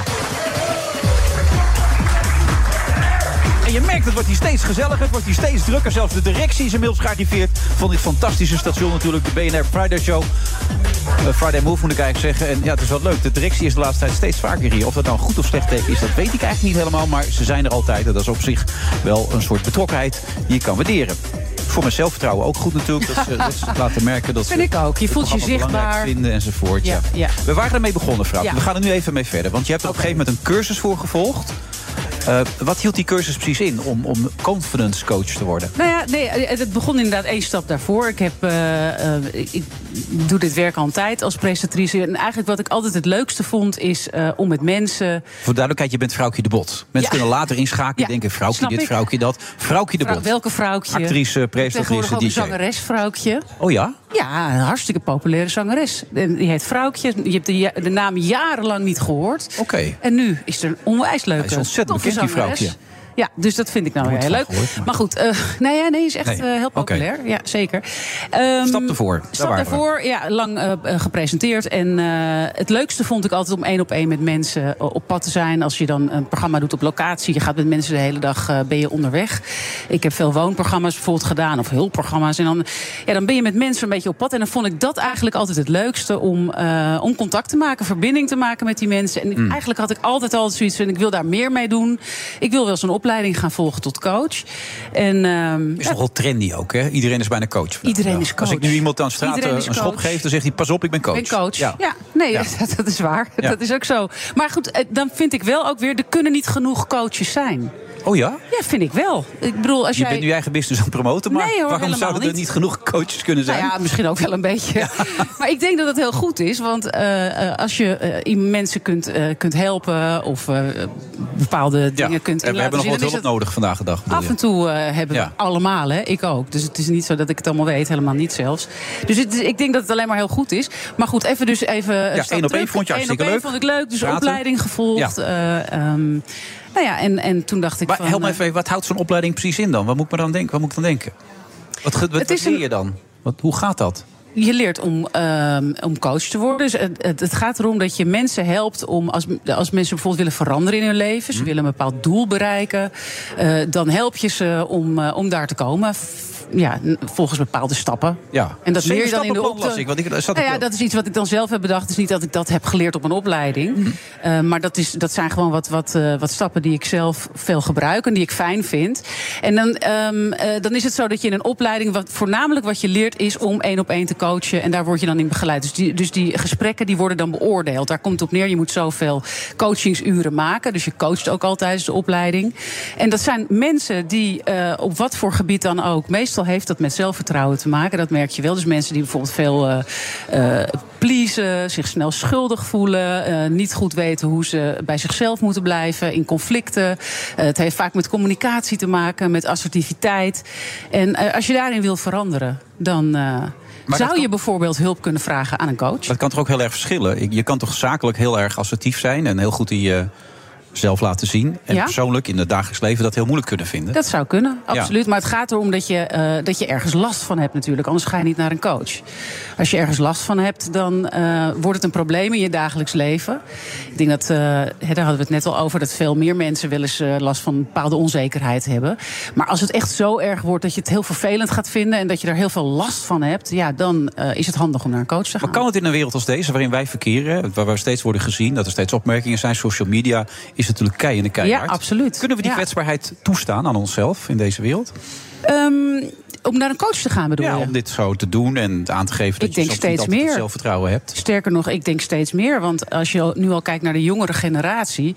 Ik ben 50, jij bent ook rond die leeftijd. Ja, ik ben ouder. Ja. Nou, dan kan ik me heel goed herinneren van toen ik jonger was, dat er heel vaak over gesproken werd van, oh, ga je naar een psycholoog? Is er dan iets met jou? Mm. En als ik dan nu kijk naar mensen van rond de 20 of rond de 30 jaar, is het al veel normaler om, als je bepaalde issues hebt of thema's, waar je mee loopt, waar je mee zit, dat je daar hulp voor vraagt. Mentale hulp, ja. Want we gaan allemaal naar de sportschool. Veel mensen gaan naar de sportschool om te werken aan hun lijf. Boomsma, bijvoorbeeld. Ja. En dat is ook hartstikke goed. Want als je je fit voelt, voel je lekker. Maar waarom zouden we niet werken aan onze mentale gezondheid? Maar kritiek, die heb je natuurlijk ook gehad in je vak. Hoe heb jij dat ooit altijd ervaren dan? De kritiek die jij kreeg?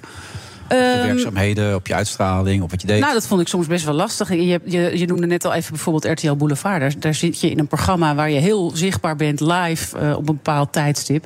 En waar je ook wat moet vinden van wat er op dat moment gebeurt in de actualiteit, in de entertainment business. Als je dan wat zegt, ja, dan weet ik nog wel dat dan ging ik daarna bijvoorbeeld op Twitter kijken. Nou, dan werden de meest verschrikkelijke dingen over mij gezegd. Dan zat ik bijvoorbeeld op de plek van Albert. Ik verving heel vaak mensen in Boulevard. Waar je veel van geleerd hebt overigens, maar heel veel van geleerd, absoluut, want het is een professionele vakman. Maar ik vond wel dat het heftig was als je dan daarna ging kijken op social media, wat er dan allemaal geroepen werd en gezegd werd. Is dat nu anders? Kun je er nu beter mee omgaan? Ik doe een programma dat heet Eigen Huis en Tuin. Leven. Ja, die heet Hugo Kennis. Oh ja, die heeft veel kennis. Dat gaat over huizen, inspiratie, tuinen. Daar kan niemand wat van vinden. Nee, dat is altijd leuk. Het is gewoon nietszeggend eigenlijk. Dat zeg ik niet. Dat is heerlijk. Dus, maar het is wel kabbel-de-kabbel tv, is het toch? Dat is tv waar je gewoon lekker bij kunt koken. Waar je lekker van kunt genieten. Er wordt wel goed naar gekeken, toch? Belangrijk in het leven. Ja, want je vroeg net mij tijdens de reclame even van waarom je er soms nu dan even stevig in wil gaan. Dan zeg ik, ja, het moet sparkelen, weet je. Een interview, dat moet wat weer gebeuren. Ja, ik vind dat leuk om te zien bij jou. Dat jij eigenlijk bij elk onderwerp toch iets zoekt wat een beetje schuurt of een beetje wrijft. Ja. En dat vind ik leuk. Maar begrijp je ook, want waar dat ook even over is. Je hebt met Steven in het perfecte plaatje. Steven Brunswijk. Die zei gisteravond eerst, omdat hij zei dat het vanwege zijn gezin was. Maar later had hij een negatieve ervaring met mij. Mm-hmm. Het gekke was natuurlijk, hij was vorig jaar hier te gast. Dat was een hartstikke leuke uitzending. Ja. Toen vroeg hij aan mij of hij bij VI langs mocht komen. Heb ik dat voor hem geregeld? Dat liep een beetje uit de hand met die kaarschel. Ja, dat heeft iedereen gezien. En toen distancieerde hij zich van ons. En daar hebben wij wat van gezegd. Mm-hmm. En toen dacht ik, nou, wel tof dat hij wil komen, weet je wel. Hij heeft dat boek. Ja, want hij zou dus vandaag hier zijn. Hij zou dat boek dan bespreken met mij. Dus nou, ik zei nog tegen de eindredacteur, het is leuk dat hij wil komen. Valt me alleszins mee, dat had ik niet verwacht. En toen zei hij dus gisteren met die smoes af. Toen dacht ik, een beetje slap, weet je wel. Dan kun je toch gewoon bespreken met elkaar, dat soort dingen. Ik begrijp inderdaad niet waarom hij dat met jou niet even heeft besproken dan. Van wat is er, of, ik vind het lastig. Of misschien vond hij het spannend om het daarover te hebben dan. Dat weer op zou komen. Maar tegelijkertijd kun je dat toch ook uitwerken met elkaar. Dat bedoel ik een beetje. Als je gewoon, maar misschien vond hij dat moeilijk, dat kan ook, hè. Ik heb net de assertiviteit, of de hoe noem je dat nou? De bewustzijnscursus gedaan bij RTL. Ja, en het gaat erom. Awareness cursus, dankjewel. Het gaat altijd om de ontvanger. En nooit om de intentie die jij hebt. Oké, dus. En misschien vindt hij het lastig om met jou het eerlijk gesprek aan te gaan. Dat zou ook natuurlijk kunnen. Ja. Oké, dat zou kunnen. Je had hem daar ook nog gezien, daar was hij in gesprek begrepen bij RTL, toch? Met iemand. Dat weet ik niet met wie die in gesprek. Ik zag hem bij RTL. Ja. Ik weet niet wat hij daar heeft gedaan. Dus gaat hij een programma presenteren? Ik heb geen flauw idee. Dat zou zomaar kunnen. Dat zou wel kunnen. Ik weet het niet. Misschien was hij daar wel op de koffie om een bekende te zien. Ik weet het niet. Ja. Kan ook, of zijn boek. Zou ik niet zo snel doen als ik hem was, maar dat maakt niet zoveel uit. Ik heb het hele boek zitten lezen. Wat voel je ervan? Nou, ik voel het aandoenlijk. Dat is het woord wat ik er eigenlijk een beetje bij had toen ik het zat te lezen. Ik heb ooit cabaret gedaan. Dat was zo slecht. En toen zei Adelheid Roosen, na afloop van die voorstelling, het was aandoenlijk. En toen zei ik, zeg nou gewoon dat het kut was, want het was gewoon heel slecht. Ik vind het gewoon heel lief dat iemand nu al een boek uitbrengt en daarin alle mensen uit zijn leven aan dat woord laat. Zijn eerste vriendin, zijn tweede vriendin, zijn derde vriendin, zijn buurman, zijn achterbuurman, de slager, om te vertellen hoe goed hij is. Ik zou er heel ongemakkelijk van worden. Maar ik vond het ook wel weer aandoenlijk toen ik het zat te lezen. Ja, of het is gewoon niet jouw boek. Dat kan ook. Dat de ander het wel leuk vindt. Oh, dat is weer dat zenden wat ik nu doe. Ja, jij vindt het niet leuk. Maar een ander misschien wel. Wie weet. Oké. Ja.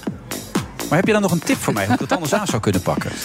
Je bedoelt het eerlijke gesprek wat ik al net zei. Ga dat zelf eens aan. Draai het eens om. Jij had hem ook kunnen bellen.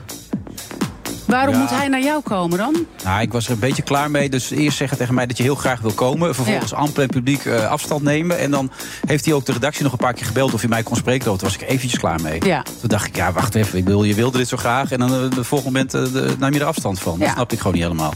Maar goed, je vraagt een tip. Ik dacht, misschien...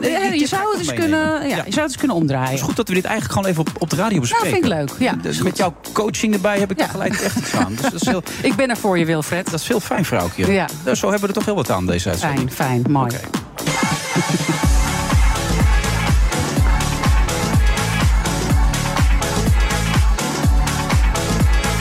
Ach, en waar gaat het uiteindelijk allemaal over? Het gaat helemaal nergens over. Wat een onzin allemaal. Maar ja, goed, zo krijgen we onze tijd vol in het leven. En opeens staan we daar en is het afgelopen. Het is ook een oordeel, hè? Want een ander vindt het misschien wel leuk. Oh shit. Dat is een oordeel. Ga je nou zo door de hele uitzending? Nou jij hebt mij uitgenodigd. Ja. Nee, je hebt wel gelijk. Ja. Het is mijn waardeoordeel. Ja, het is wel jouw waardeoordeel. Ja. Ja. Joost van Ginkel, goed dat je er bent. Dankjewel. Misschien als je de microfoon beetpakt, je beter kunnen verstaan. Dat scheelt alweer. Je hebt een 3-delige documentaire serie gemaakt over Prins Bernhard. Ja. Vandaag te zien op Videoland vanaf vandaag. Ja. En ik dacht, ik heb alles wel gezien. Je hebt niet kunnen kijken. Ik heb niet kunnen kijken. Oh, nee. Heb jij mij al gezien? Ik heb 2 afleveringen en een halve aflevering zitten kijken. En ik had al die andere series enzovoort die in het verleden al de fictieachtige vorm heb ik al gezien. Maar ik vind het nog steeds verbijsterend als ik naar deze man zit te kijken. En dat is ook de reden waarom jullie het gedaan hebben, denk ik. Ja, ik ben ervoor gevraagd. En gelijk, toen ik ervoor gevraagd werd, dacht ik gelijk... Ja, leuk. Ja. Interessant. Bernhard is eigenlijk het ultieme filmkarakter. Hij heeft alles in zich. Nou ja, je gelooft het bijna niet dat iemand zo kan zijn. Nee, ik dacht... Als je een scenario schrijft, die is een beetje over de top. Dacht ik op een gegeven moment. Echt over de top. Ja, het is echt over de top. Ja, nee, dus ik had... ik bedoel nou zo. Eigenlijk de eerste weken... Eerst zei mensen van, we gaan een redacteur voor je zoeken. Nou, ik doe maar liever niet. Ik ga het gewoon zelf wel lezen. Want dan weet ik als ik mensen moet interviewen waar het ook echt over gaat. Dus de eerste 3 maanden... heb ik eigenlijk alles gelezen wat over hem verschenen is. Dat is de belangrijke boeken, want er zijn wel 70 of 80 boeken over hem verschenen. Ja. En je valt vooral de eerste weken van de ene verbazing in de andere. Ja, dat gevoel had ik ook. Terwijl ik eigenlijk dacht al heel veel te weten. Ja. Maar omdat het nu werd geregisseerd door jou dus, met beelden... die echt waren. Dus allemaal hoe noem je dat? 8 mm camerabeelden enzovoort. Ja, oud materiaal. Maar de jonge Prins Bernhard, en je zag hem opeens echt. Ja. En dat maakte het zo, dat kwam zo dichtbij daardoor. Ja. En dan zie je daar gewoon een ritselaar, zo kwam het op mij over daar, een ritselaar, een golddigger van de buitencategorie gewoon. Ja. Dat is dat laat je zien in die documentaire. Meer dan dat hoop ik eigenlijk. Want eigenlijk wat er tot nu toe is verschenen is... Kijk, er zijn eigenlijk 2 methodes om hoe Bernhard eigenlijk is geportretteerd, gechargeerd gezegd. Ja. Eén is de blauw-bloed-methode. Alles is fantastisch. Ja. En andere is bijvoorbeeld het boek van Geert Wilders, waarbij die eigenlijk van pagina 1 tot 400 gekruisigd wordt. Ja. Beide is niet waar. Hij doet ook goede dingen. Wat je op een gegeven moment laat zien, dat die mensen, die al die Nederlandse gevangenen uit Dachau of Auschwitz op laat halen, dat die 60 vrachtwagens regelt, die hem allemaal op gaan halen, al die gevangenen. Dat was echt de opportunist in hem. Ja, geweldig, dat soort dingen. Maar hoe die ooit daar aan het hof is gekomen... De neven waren het eerst die nog in de belangstelling stonden van Juliana. Ja. Die zagen Juliana ook niet zitten. Die Noorse prins was alweer afgetaaid. De Zweedse prins, op dat paard, die was er weer vandoor gegaan. Ja. Dus het was echt, er was niemand meer. En... Nou, kijk, Bernhard is een... Kijk, ik ben eraan begonnen eigenlijk ook omdat Annejet van der Zijl meedeed. En die heeft eigenlijk het boek over zijn karakter geschreven. Zij heeft 7 jaar lang op hem afgestudeerd. Ja. En die is echt heel diep gaan raven wie die eigenlijk is. En Bernhard... Op het moment dat hij was 24, echt een jonge jongen... zijn familie was failliet. Ze wonen, maar ze waren wel gewend om een jetset leven te leiden. Een dure smaak. En de adellijke toelagers die gingen niet meer door. Ze hadden gewoon geld nodig. Ja. En Bernhard hield zielsveel van zijn moeder. Was zijn moederskind. Ja. Dus hij wilde het voor zichzelf oplossen, maar ook voor zijn moeder oplossen. En dit is gewoon een hele grote kans. En zoals hij later heeft gezegd, een challenge eigenlijk om dit aan te gaan. Want het loste heel veel dingen op. Het loste niet alleen voor hemzelf dingen op. Het loste ook voor de koninklijke familie dingen op. Ja, omdat ze op zoek waren naar een prins die absoluut dan voor de opvolging kon zorgen natuurlijk. Dat was het belangrijkste voor ze. Dat is het belangrijkste, want destijds was het nog... Je moest in de Goethe-almanak staan, zeg maar. Een heel dik boek en er staan alle adellijke mensen in van Europa. Daar moest je in voorkomen. Als je dan niet in voorkomt, kom je gewoon niet in aanmerking. Nee. Daar stond hij in. Maar het was een liefhebber van, sowieso ook van vrouwen bleek later, maar ook van geld. Dat was echt zijn ding. Geld was een thema voor hem, hè? Was heel belangrijk. Had hij er nooit genoeg van. Nou, in eerste instantie volgens mij in zijn jonge jaren, omdat hij erg verknocht was aan het jetset leven. Later gaat een andere rol vervullen namelijk. Want door zijn toelage had hij ruim voldoende geld. Maar door zijn deels een dubbelleven wat hij leidde, had hij geld nodig. Kijk, heel veel van hem zeggen, laten we zeggen, 50% van de mensheid gaat vreemd. Bernhard is heel veel vreemd gegaan. Ja. Je hebt ook meerdere, tussen haakjes, onechte kinderen. Maar in tegenstelling tot heel veel andere mannen zorgde hij wel echt heel goed voor zijn maîtresses, voor zijn andere vrouwen, voor zijn vriendinnen en voor zijn dochters. Dat deed hij echt heel goed. Maar er was dus ook echt heel veel geld voor nodig. Ja. Dat is een heel prijzige aangelegenheid. En daarvoor had hij vooral echt geld nodig buiten de boeken. En daar zorgde hij voor. Daar moest je gewoon dingen voor zeggen. Ik vind het echt fascinerend dat je een prins bent en dat je zo high profile in het koningshuis zit. En dat je dan zoveel kunt vreemd gaan. En dat dus niet. Hoe was dat dan? Hoe ging dat dan? Ik was er niet bij, hè? Nee, maar goed, je hebt research gedaan. Ja, er was natuurlijk geen kijk, het was een hele andere media tijd. Zoals nu. Er was geen media, er was geen mobiele telefoon. Dus hij ging naar Argentinië en dan liet hij ook. Daar dropte hij ook wel informatie. Je hebt wel een voorliefde voor Argentijnse vrouwen. Dat is ook echt zo. Dus dat werd daar geregeld. Maar er was niemand die dat in de gaten hield. Alleen hier en daar een soort dagboekje of iemand die dat opschreef. En dat was het. Maar je zit ernaar te kijken. Ze leren elkaar kennen, ze trouwen.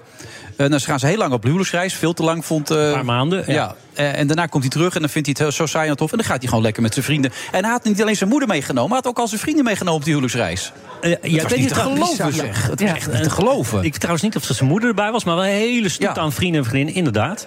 Ja, wat voor ons fantastisch was, dat beeld met wat Gerrit Nijts heeft gevonden, dat er bijvoorbeeld van die huwelijksreis, is materiaal van gevonden. Ja. Maar ook later van die reis die hij met zijn broer heeft. Maar zelfs zijn maîtresse ging mee op die huwelijksreis. Ja, die hele tijd een relatie mee gehad. Ja. Want er zijn twee meningen over en eigenlijk weet niemand precies hoe het wel, omdat niemand erbij was. De ene zegt, hij ging al vreemd tijdens de huwelijksreis.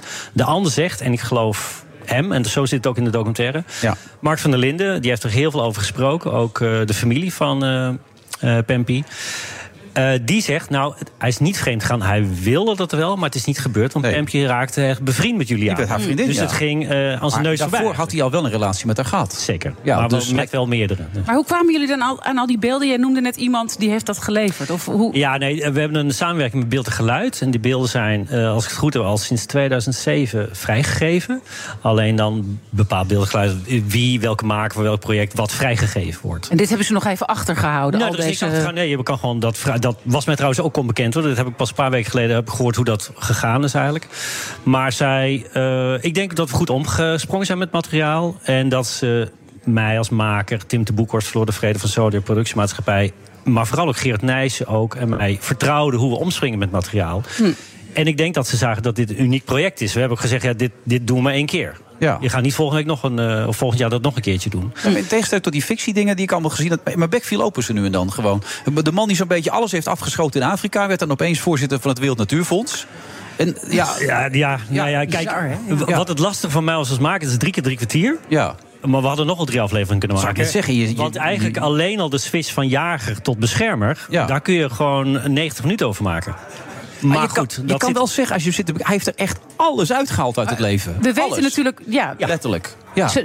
Want ik las ook dat James Bond, dat op hem is, losjes is gebaseerd. Ian Fleming, hij heeft Ian Fleming leren kennen tijdens de oorlogsjaren. Die moest hem screenen, toch, begreep ik? Hij raakte bevriend mee, maar Ian Fleming was, als ik het goed heb, die moest hem screenen. Ja. Moest hem in de gaten houden eigenlijk een beetje. Maar die raakte bevriend. Later heeft Ian Fleming James Bond bedacht. En die heeft aspecten van Prins Bernhard. Shaken not stirred. Die zou van Prins Bernhard moeten komen. Maar ook de Anjer. Ja. In zijn knoopsgat. Ja, en Bernhard was vooral in de oorlogsjaren, later ook in de oorlogsjaren, had hij verschillende vriendinnen. Zijn voorliefde voor mooie vrouwen, dat is natuurlijk één op één ook naar James Bond. Wel pijnlijk vond ik dat hij 57, 58 is met een meisje van 19 en nog een kind verwekt. Dat vind ik dan kun je heel goed voor je maîtresse zijn, maar dat is wel heel extreem, toch? Ja. Ja toch?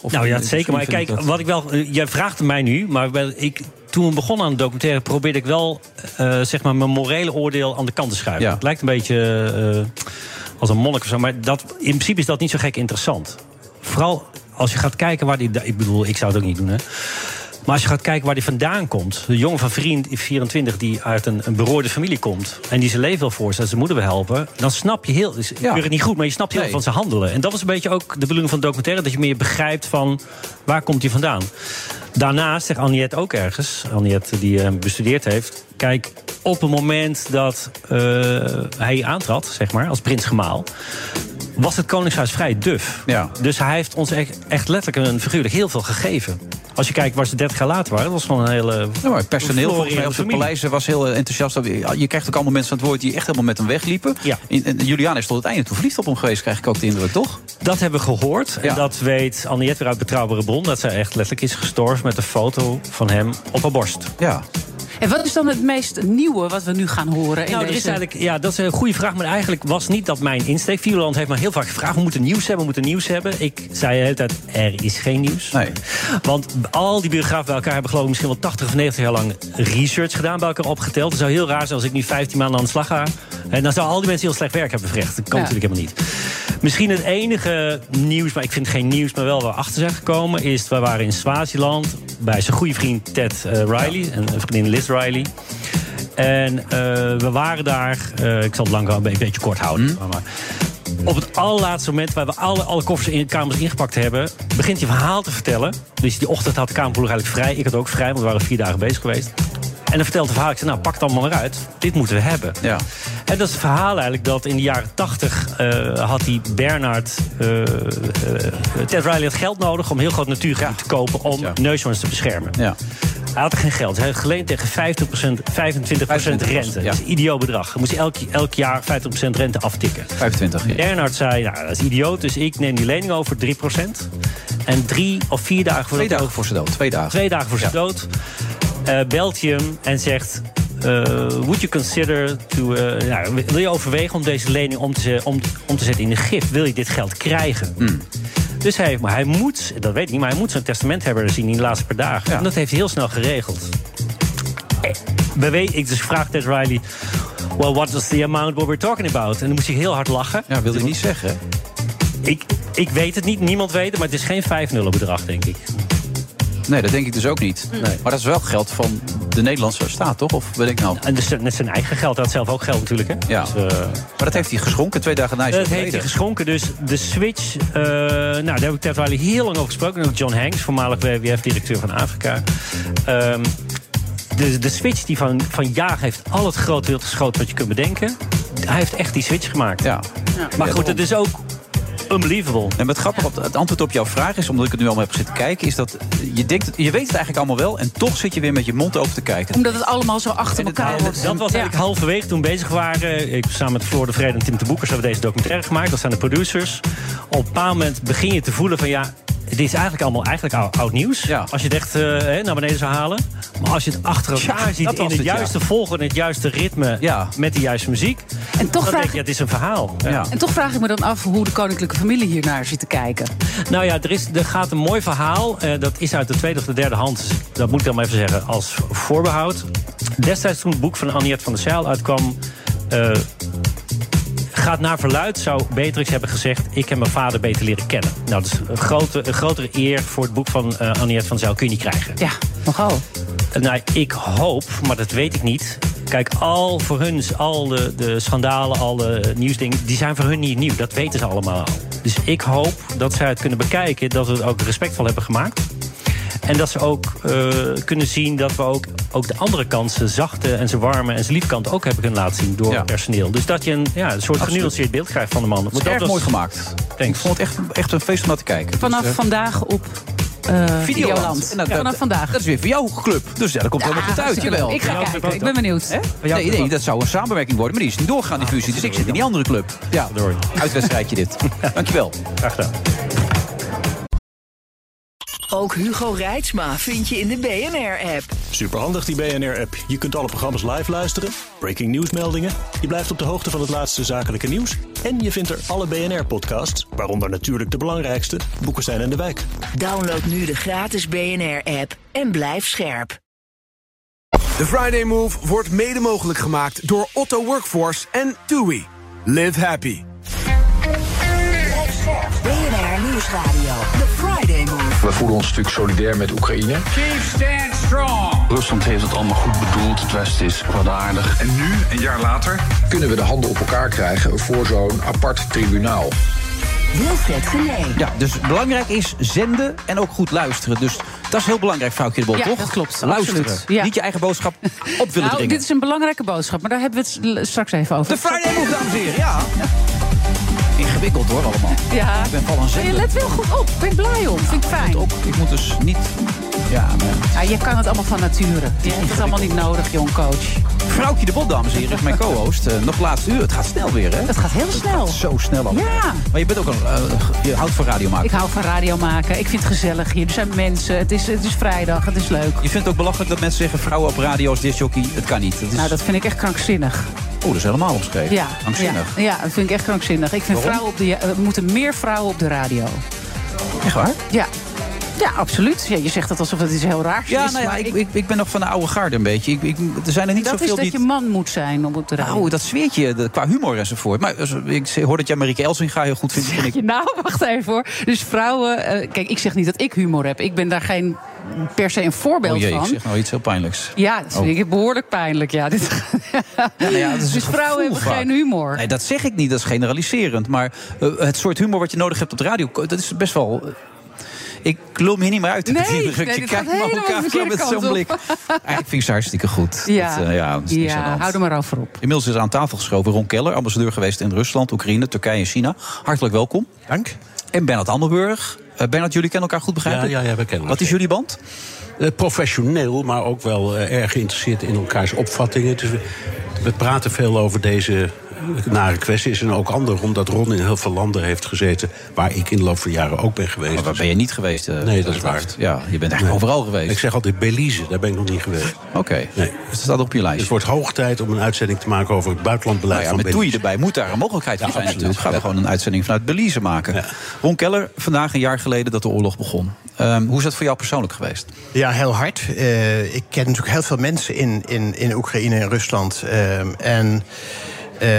Ja, je ziet beelden van parkeerplaatsen, winkels, shoppingcenters... waar ik zelf gelopen heb, die kapotgeschoten zijn. Je hoort verhalen van je vrienden en je bekenden... zowel in Rusland als in Oekraïne... van mensen die eigenlijk niet begrijpen... waar zijn we in godsnaam aan begonnen. Ja. En tegelijkertijd moet ik er ook heel eerlijk bij zeggen... ik was in de tijd dat de oorlog zeg maar ontstaan is... was ik ambassadeur in Oekraïne... en kort daarna in Rusland. Ik heb hem ook zien aankomen, de oorlog, helaas. En we hebben hem niet kunnen stoppen. Dat is eigenlijk mijn persoonlijke frustratie. Ja, en waarom is dat niet gelukt dan? Waar komt dat door? Ja, we hebben een aantal dingen verkeerd ingeschat, denk ik. Hè? Wie zijn we? Maar laat ik beginnen over Nederland, het Westen. Ja. Wij hebben bijvoorbeeld na de val van de muur... na het einde van de Koude Oorlog gedacht... er ontstaat een wereld waarin we allemaal markt-economie gaan invoeren... waar we allemaal een beetje democratischer gaan worden. Dat leek ook zo te zijn. China en Rusland gingen ook die kant op. En we hebben gedacht van, nou ja, we gaan met elkaar samenwerken... zoals we dat ook na de Tweede Wereldoorlog in Europa gaan doen. We gaan landen economisch met elkaar verbinden. Dan hebben we daarmee vrede en veiligheid. Dat mechanisme, dat werkte goed in Europa. Klinkt ook logisch als je het zo zegt. Landen die een beetje dezelfde structuur hebben... en manier waarop je land organiseert, hè, de bestuurscultuur, de democratie... daar werkt het bij. Maar het blijkt nu dus dat als je met andere landen... die een totaal andere geschiedenis en cultuur hebben... die een verticale bestuurscultuur hebben, die dus heel... zeg maar dictatoriaal, autocratisch zijn ingericht... dan werkt die markt helemaal niet. En dan werkt die democratie ook helemaal niet. En dan krijg je dus toch nog spanningen de afgelopen 30 jaar... die we niet verwacht hadden. En dat is pijnlijk, maar het is een realiteit. Dus, ja. Maar wat mij nog steeds verbaast... jij en ik hebben allebei de periode meegemaakt van de ontspanning. Dus de ontmoetingen van Reagan en Gorbachev. Ja? En later Bush. Ik ben op al die punten geweest in Reykjavik, in Genève, in Moskou... Alleen Belize nog niet al die, ja. Waar al die vergaderingen werden gehouden tussen die mannen en hun staf. En wat mij in Rusland toen opviel, zowel als in Washington... in allebei de kanten was een soort euforie. dat die verschrikkelijke Koude Oorlog eindelijk voorbij was. Ja. En dat heeft ook bij ons misschien het beeld verkeerd gezet. Want we dachten nou, omdat ze ook zo uitvoerig zijn als wij... zo blij dat het achter de rug is... zullen ze over de rest van de staatsinrichting en het leven en de cultuur... ook wel zo denken. En dat bleek helemaal niet waar te zijn. Precies.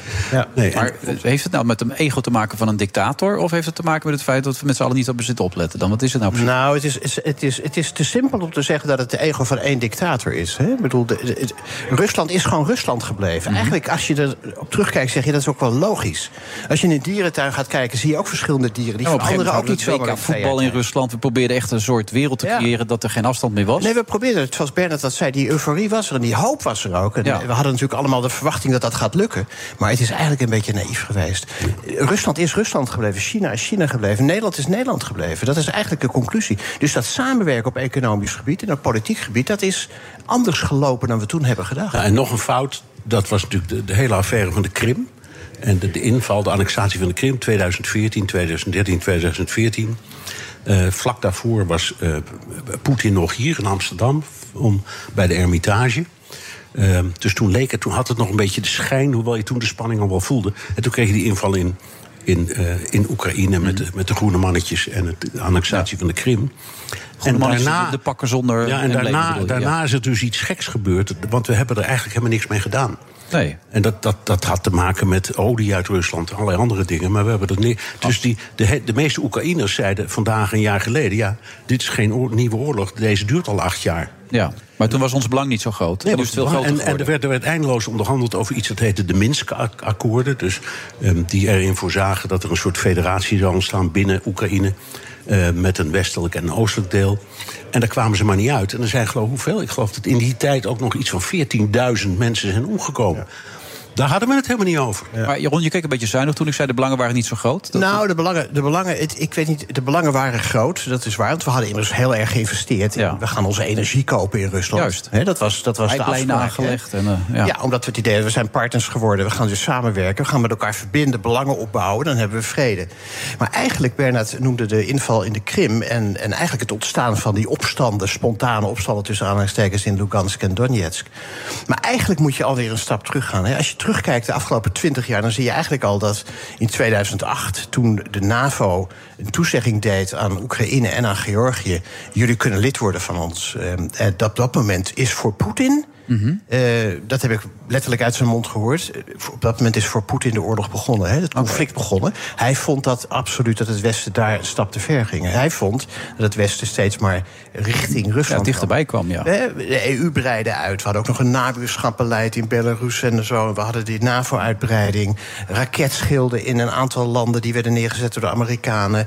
Nou ja, zo zag Poetin, dat is dus zijn beleving. Ja. Niet alleen Poetin. 140 miljoen Russen zijn dat met hem eens, vrees ik. Okay. Dat het Westen steeds meer, zoals Poetin dat letterlijk tegen mij zei... mij in de hoek duwt, meneer Keller. En Poetin zei een keer tegen mij, meneer Keller, waarom doet u dat nou? Wat heb ik nou fout gedaan op dat moment? Wat zei je toen dan? In 2008, 2009 had ik niet heel veel tekst, eerlijk gezegd. En in 2007 heeft hij op die veiligheidsconferentie in München... dat verhaal ook al gehouden, daar zat dus iedereen bij elkaar.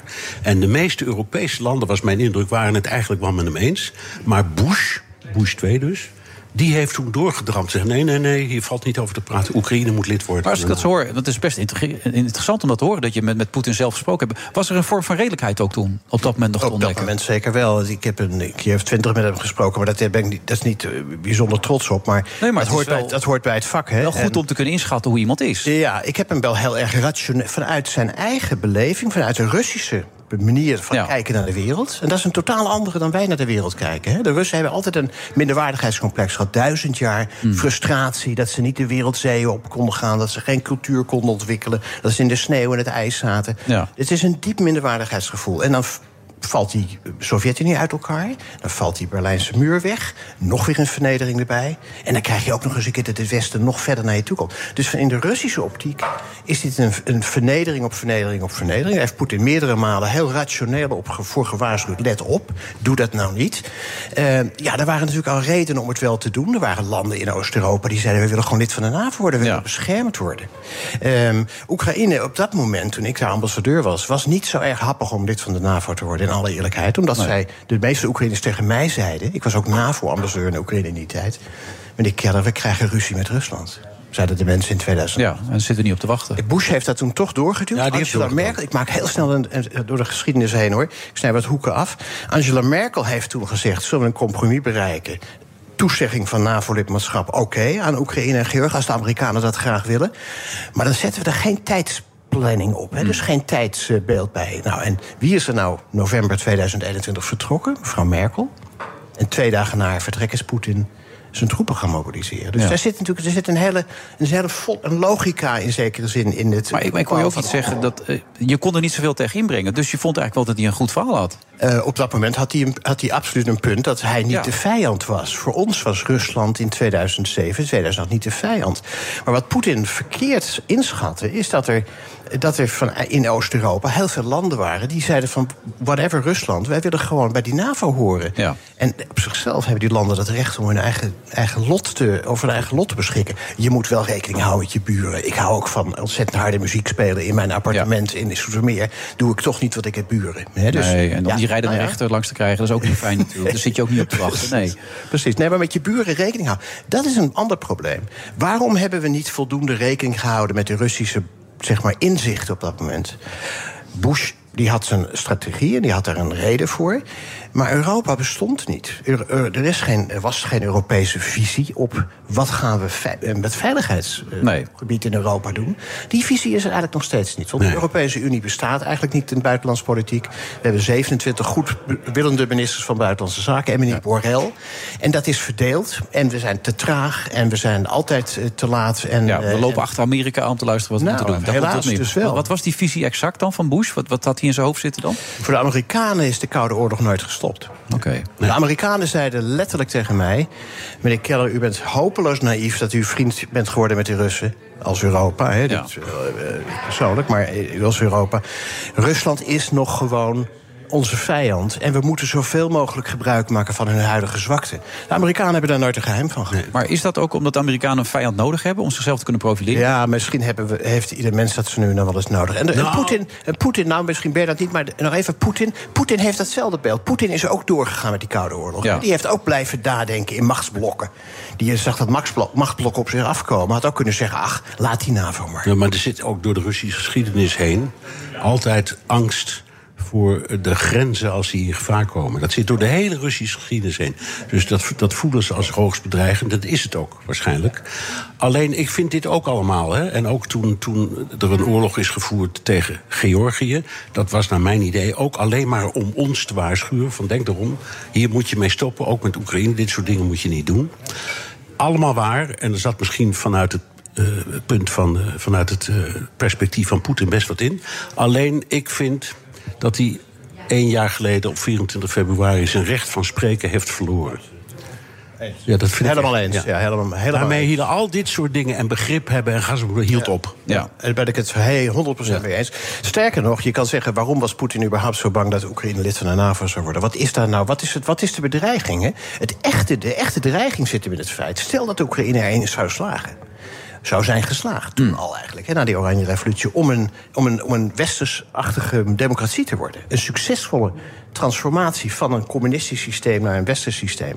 Ja, dat is voor Rusland, voor de machtsstructuur in Rusland, was dat een enorme bedreiging geweest. Ja. Want als het daar lukt, ja, dan kan het ook in Rusland gebeuren. Ja. Dus daarom was Poetin zo tegen. En daarom zegt hij tot de dag van vandaag, en daar maak ik me wel zorgen over, hij spreekt nu ook weer over, ik wil een bufferzone hebben tussen Rusland en het Westen. Hè? En dan als je gewoon de kaarten bijpakken. Ja. Denk jij Moldova. Nou ja, Moldova, ben je terecht. En Polen en de Baltische Staten en zo. Hè. Dus dat maakt mij eigenlijk, zo'n speech van een paar dagen geleden maakt mij nog meer bezorgd, waarin hij zei, we moeten de rechtvaardigheid van de afspraken na de Tweede Wereldoorlog moeten we herstellen.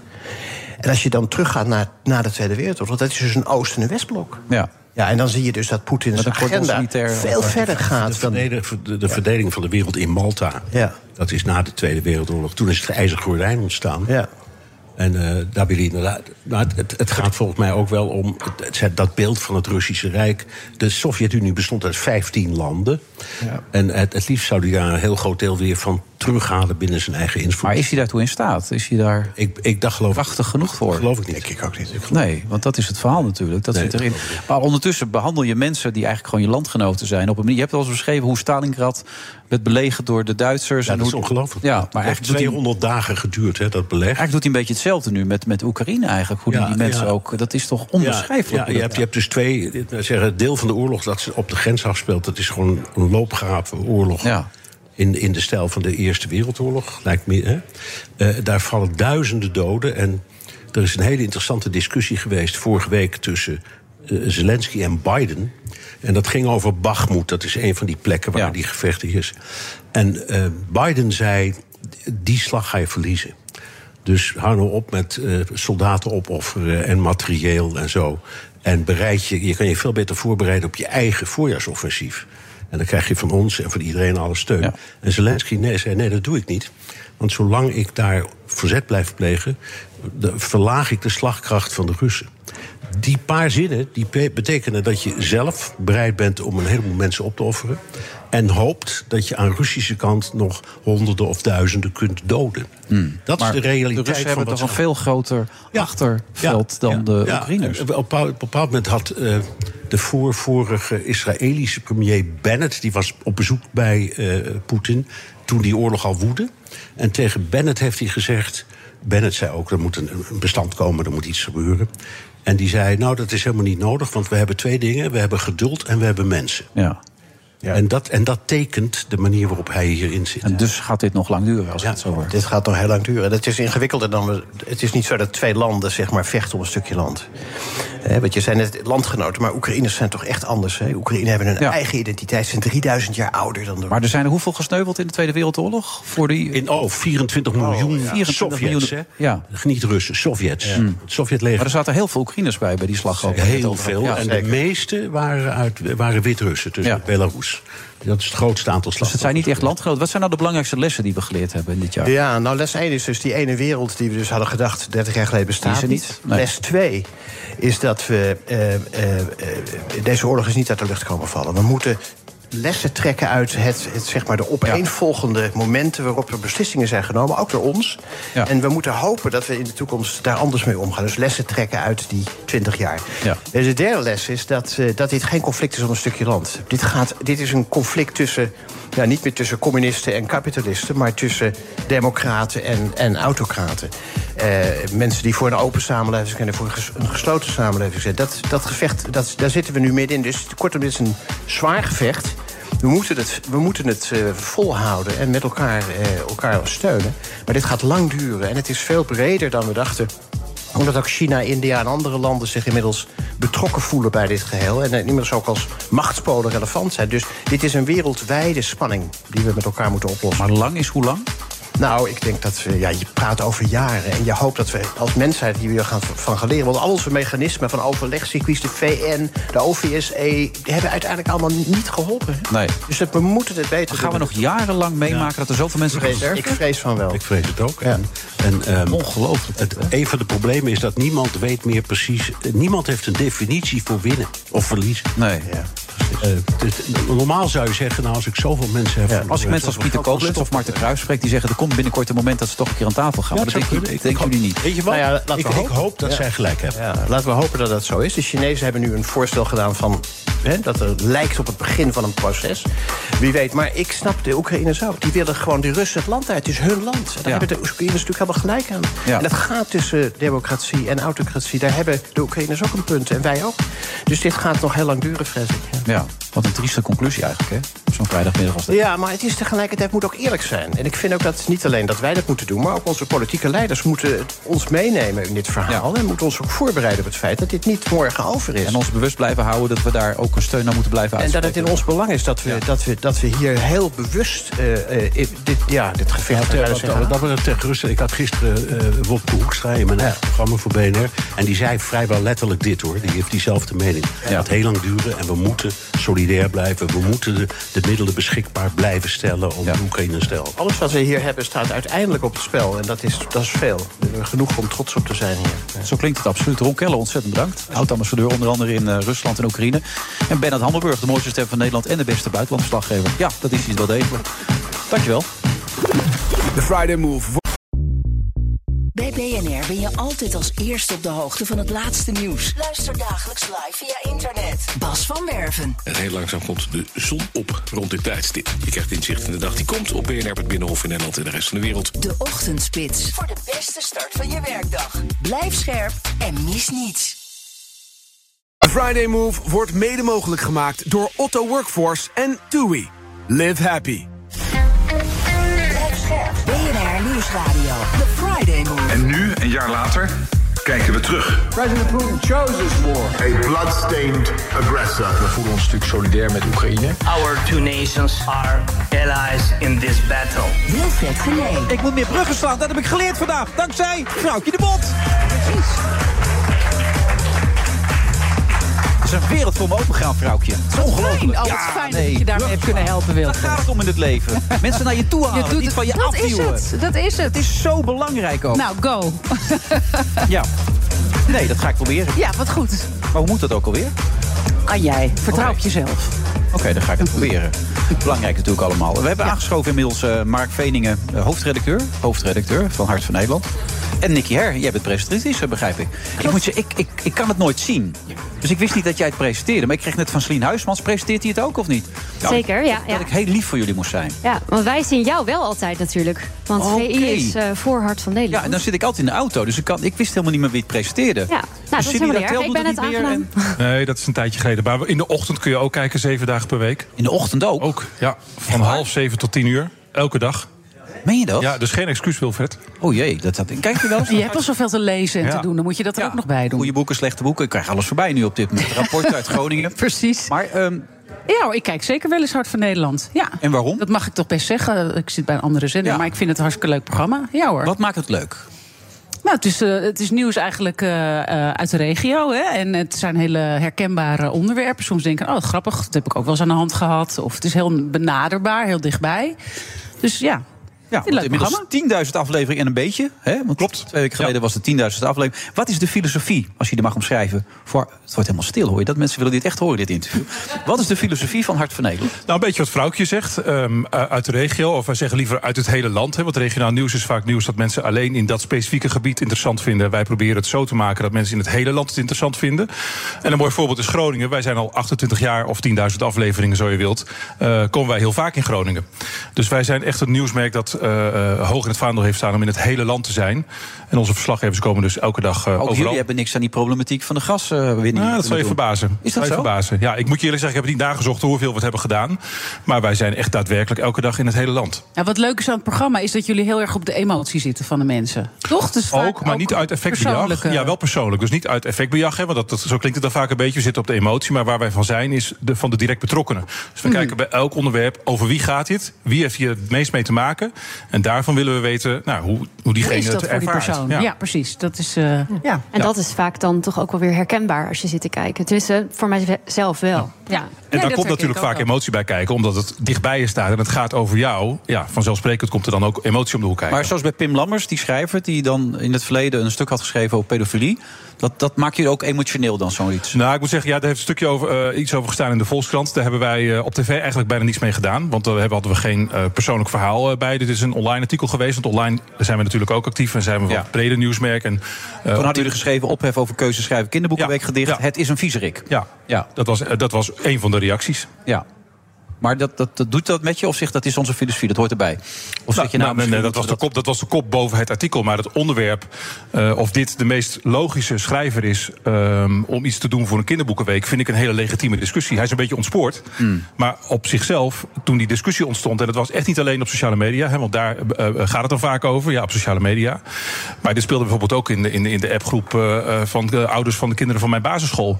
Nog voordat wij er überhaupt aandacht aan besteden. Dus dit was een onderwerp dat gewoon, waar mensen wat van vonden. En wij doen het dan het liefst op een zo breed mogelijke manier. Dus met de complete context. Dus we hebben ook zoveel mogelijk partijen daarbij aan het woord gelaten. Maar natuurlijk ook de mensen die daar wat van vinden... en die het daar niet mee eens zijn dat de keuze op hem gevallen was. Ja.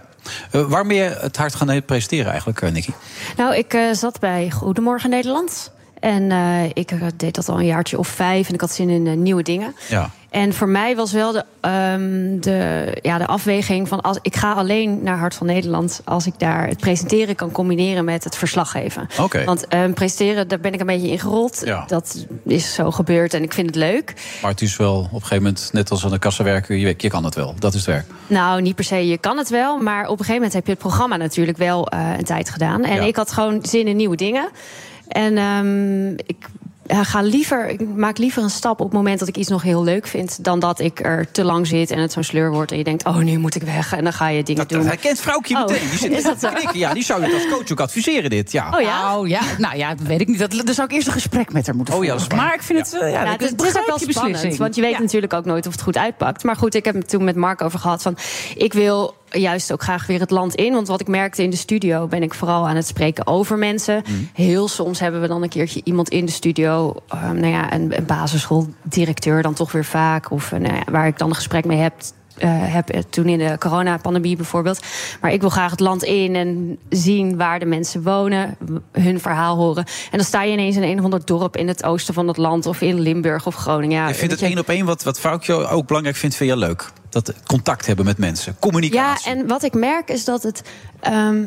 kijk, als je televisie kijkt, dan is het soms toch best... dan hoor je één kant van het verhaal... of je hoort, als het goed is, twee kanten van het verhaal... maar dat is natuurlijk een uitsnede. Ja. En het is goed, denk ik, om die feeling ook te houden... met wat er speelt in het land, door echt mensen te spreken. En dan zie je dat... Het is mijn ervaring dat de meeste mensen heel redelijk zijn... maar wel zorgen hebben. En dat vind ik belangrijk, om dat ook te kunnen blijven voelen... ook als presentator. Dus er is meer redelijkheid in onze samenleving... dan we met z'n allen denken? Als je om je heen zit. Voor mij was dat wel toch een soort van... kwam ik daar wel achter. Zeker, en vooral als je wat wij doet... gewoon met mensen gaat praten. Ja. Je noemde net een voorbeeld, dat is een heel klein voorbeeldje... en dat is eigenlijk niet waar onze focus ligt. Onze focus ligt echt op het praten met mensen in het land. En dan kom je inderdaad tot de conclusie... dat heel veel mensen heel redelijk zijn en helemaal snel zijn. Zeg jij dan? Veel minder, en die zijn het later wel gaan doen. Kijk, Hart van Nederland heeft een geschiedenis van 28 jaar. En is op televisie de eerste geweest... die is begonnen met, de eerste niet helemaal... maar wel die het heeft uitvergroot het Foxpoppen. Hè? Mensen op straat dingen vragen. Ja. Daar zijn associaties vroeger natuurlijk hond bij het man bij het hond en zo. Dat soort dingen. Dat is onzin natuurlijk. Ja. Kijk, die interviews op straat, daar zijn ook misverstanden over. Want dat lijkt dan te gaan over het lukraak vragen van meningen. Maar het gaat juist over het vragen naar ervaringen van mensen. Daar is die Voxpop wat mij betreft ook voor bedoeld. Dus niet vragen naar wat vind je, maar wat heb je meegemaakt. En op basis daarvan heb je een mening. Ik ben zo benieuwd voor jou. Wat voegt dat dan toe? Dat je gaat het land in en je spreekt al die mensen. En wat voegt dat voor jou toe in de studio? Brengt dat ook iets extra's dan? Nou, ik denk dat ik me daardoor meer kan... inleven in de mensen over wie het gaat. Ja, en dan breng je het nieuws ook anders. Of ik denk het wel anders over. Ja, ik denk dat je dat toch misschien wel kunt zien in presentatie. Van, is dit iemand die het gewoon staat te vertellen en denkt, het zal mij een worst wezen. Of die merkt van, dit doet mij ook iets. Of ik snap waar deze mensen vandaan komen. Ja. Meer betrokkenheid, zeg maar. Ja. Ja. Maar het is een programma van de gewone man. Wie is dat anno 2020? Dat vind ik wel best een problematische benaming. Het gaat om, ik zei het, de mensen die het onderwerp aangaat. Hè. De mensen die het meemaken, die het ervaren. Daar gaat het over. En of het nou een gewone man is of een bijzondere man of een bijzondere vrouw... dat maakt allemaal niet zoveel uit. Het gaat om de mensen die het aangaat. Ja. Die in het hele land wonen. Daar ligt de focus op. En bijvoorbeeld deskundigen hè, en mensen die ergens voor gestudeerd hebben... en die naar een bepaald onderwerp onderzoek hebben gedaan. Of mensen met bepaalde verantwoordelijkheid, die interviewen wij natuurlijk ook. Ja. Maar in een andere rol. Bij ons staan die andere mensen juist centraal. Staat de ervaring centraal. En je vroeg net naar het verschil met een NOS-journaal. Dan is dat vaak eerder omgekeerd. Dan staat toch meer de deskundigheid centraal. Of iemand die in de politiek zit. Hè, de bestuurders, de verantwoordelijke. En dan gaan we een reactie halen in het land. Maar wij beginnen in het land en vragen daarna aan de verantwoordelijke... zeg hoe zit dat en waarom gebeurt dat zo? En wat is dan bijvoorbeeld het verschil met de variant van RTL, met Editie NL? Ja, Editie NL is ik denk dat wij breder zijn hè, als nieuwsmerk. Dus wij doen al het nieuws. Wij pakken ook heel uitgebreid uit met Groningen. En Editie NL is ook meer... een soort, nee, dat denk ik niet zozeer hoor. Maar meer ook een aanvulling op het gewone RTL Nieuws. Dus dat zit na elkaar natuurlijk ook hè, op televisie. En wij zijn het standalone nieuwsmerk voor SBS. Dus wij doen in principe al het Nederlandse nieuws. Dus we doen die kleine dingen, dus jazeker. Hè, misschien niet een kat in de boom, maar wel andere kleinere onderwerpen. Juist ook. Maar we doen ook, vandaag pakken we ook uit met Groningen. Groningen. Er zijn vandaag vier ploegen in Groningen, bijvoorbeeld. Maar er is Merel volgens mij ook bij, toch? Merel. Ja, Merel is vandaag in Groningen. Hij zit vanavond weer in de studio. Merel doet hetzelfde als Nicky eigenlijk. Die staat vandaag in Groningen. Vanochtend waren wij op de tv ook de enige die met de verslaggever al in Groningen waren direct in de ochtend. Maar ze was bij haar ouders in Hogeveen gaan logeren, toch? Ja, dat zou heel goed kunnen, dat weet ik niet. Dat zou ik wel doen als ik haar was. Doe ik ook. Ik kom daar ook vandaan. Dus als ik iets in het noorden te doen heb, dan combineer ik het ook nog wel eens met... Maar kijk, ik vind Merel en ook Sam vind ik hartstikke goed. Maar die zouden ook zo bij NOS kunnen werken. Wat maakt hun toch onderscheidend dan, voor jullie? Nou, denk je dat die zo bij de NOS kunnen werken? Ja, ik vind ze erg goed allebei. Omdat ze goed zijn. Maar ook met een bepaalde degelijkheid die ook bij de NOS zou passen. Of vinden jullie dat ze toch iets onderscheidends maken? Ten opzichte van dat... Ja, vind ik wel degelijk. En dat heeft echt te maken met de manier waarop zij... Nou, dit is van vanochtend is dan een voorbeeld... maar ook de manier waarop zij bewindspersonen en politici bevragen... die is echt fundamenteel anders dan veel andere journalisten doen. Dat is ook wel door vriend en vijand inmiddels opgemerkt... dat daar een duidelijk verschil in zit. En dat, kijk, zouden zij, als het gaat om hun kwaliteiten... even goed bij alle andere merken kunnen blijken. Dat maakt niet zoveel uit. Maar het gaat om, bij Hart van Nederland... dat je iets voelt bij het publiek waar je het voor doet... en de mensen waar wij ervoor zijn. En dat voelen zij heel sterk. En daarom werken ze voor Hart van Nederland. Oké, dat zal ik vanavond eens voorleggen. Hij legt dat vanavond eens voor. Ja, dat ga ik eens even doen met Merel, Ja, die schoot laatst even uit de bocht bij ons. Vind je dat dan pijnlijk of niet? Nee, helemaal niet. Het laat zien dat Merel ook een mens is. Ja. Wij zijn een menselijk nieuwsmerk ook. Dus we hadden het over likken en beffen. En dat gooiden zij er zo in één keer uit. Het is fijn dat ik dit even weet. Ja, toen zei ze, ik praat gewoon minder over likken en beffen. Toen zag je gelijk, de hele studio die stortte bij ineen en zo. Ik liet ook een stilte vallen enzovoort. En dat is sindsdien... Maar dat heeft geen invloed gehad op jullie werkzaamheden. Helemaal niet. Nee, helemaal niet. Dat is gewoon goedgekeurd dit, dat kon. Dit is op strafbankje heeft gezeten. Het is ook menselijk, toch? Dus wat dat betreft... Nee, dan laat ik dat vanavond in de uitzending hebben zien... dat je er helemaal geen moeite mee hebt natuurlijk allemaal. Misschien kijken of je nog een stapje verder kunt gaan vanavond. Ja, heb je als presentator nog een beetje invloed op de onderwerpen? Of zeg je nee, ik sta gewoon boem met dingen, autocue af te lezen en ik ben klaar? Nee, ik heb zeker invloed op de onderwerpen. Het zou wel misgaan, denk ik, als ik om 3:00 's middags binnenkom... en een onderwerp als Groningen staat nog niet op de planning. Mm-hmm. Dus in principe staat het natuurlijk al goed, is de bedoeling. Wat je wel merkt bijvoorbeeld... Ja, met zo'n hoofdredacteur, die heeft zaken dat staat natuurlijk als een huis. Fantastisch, ja. Precies. Ja. Maar je merkt wel, gisteren bijvoorbeeld was zo'n dag... dan heb je om 5:00 bedenk je wat je s'avonds om 10:30 in de uitzending doet... en dan gebeurt er in de avond nog van alles. En dat gaat dan niet om echt items, dus filmpjes die we dan instarten... want die worden natuurlijk door verslaggevers gemaakt overdag. Ja. Maar het laatste nieuws waarbij je dus alleen maar beeld gebruikt... waarbij je geen sprekers hebt. Dat kunnen we dan wel updaten en dat hou ik dan zelf ook in de gaten. En dan zeg ik, hey, hebben we dit gezien en kunnen we dat meenemen? En ik schrijf al de teksten zelf en dat time ik dan weer met... mensen die dat beeld monteren. Dat is echt een vak als ik het zo hoor. Ja, dat wil presenteren of zeg je dat is niet... Wat zeg je, dat verbaast? Natuurlijk is het een vak. Kijk, ik heb hier wel iets van het druipje liggen... maar niet dat ik er iets echt veel mee doe. En als ik op tv zit, ga ik gewoon zitten... en ik lul het en opeens het afgelopen. Ja, maar je bent nu ook te bescheiden. Maar wat vind jij, ik ben zo benieuwd... wat vind jij het allerleukste om het over te hebben in het programma? Wat voor soort onderwerpen vind jij het... tofst om te doen. Want het is een programma waar je persoonlijk heel erg bij betrokken bent. En het gaat om meningen en om gevoel. Ja. Waar ga jij dan op aan? Eigenlijk best wel veel verschillende dingen. Ik vind dus wel bijvoorbeeld politiek heel interessant. En dan vind ik, dat zei Mark net al een beetje... wat Hart van Nederland wel goed doet... is dan niet, we hebben hier weer een minister met een verhaal... maar gewoon, oké, waar gaat dat over? En wie raakt dat? En dan... daarvan horen wat de impact is. En dus een verhaal dat exemplarisch is eigenlijk voor een groter verhaal.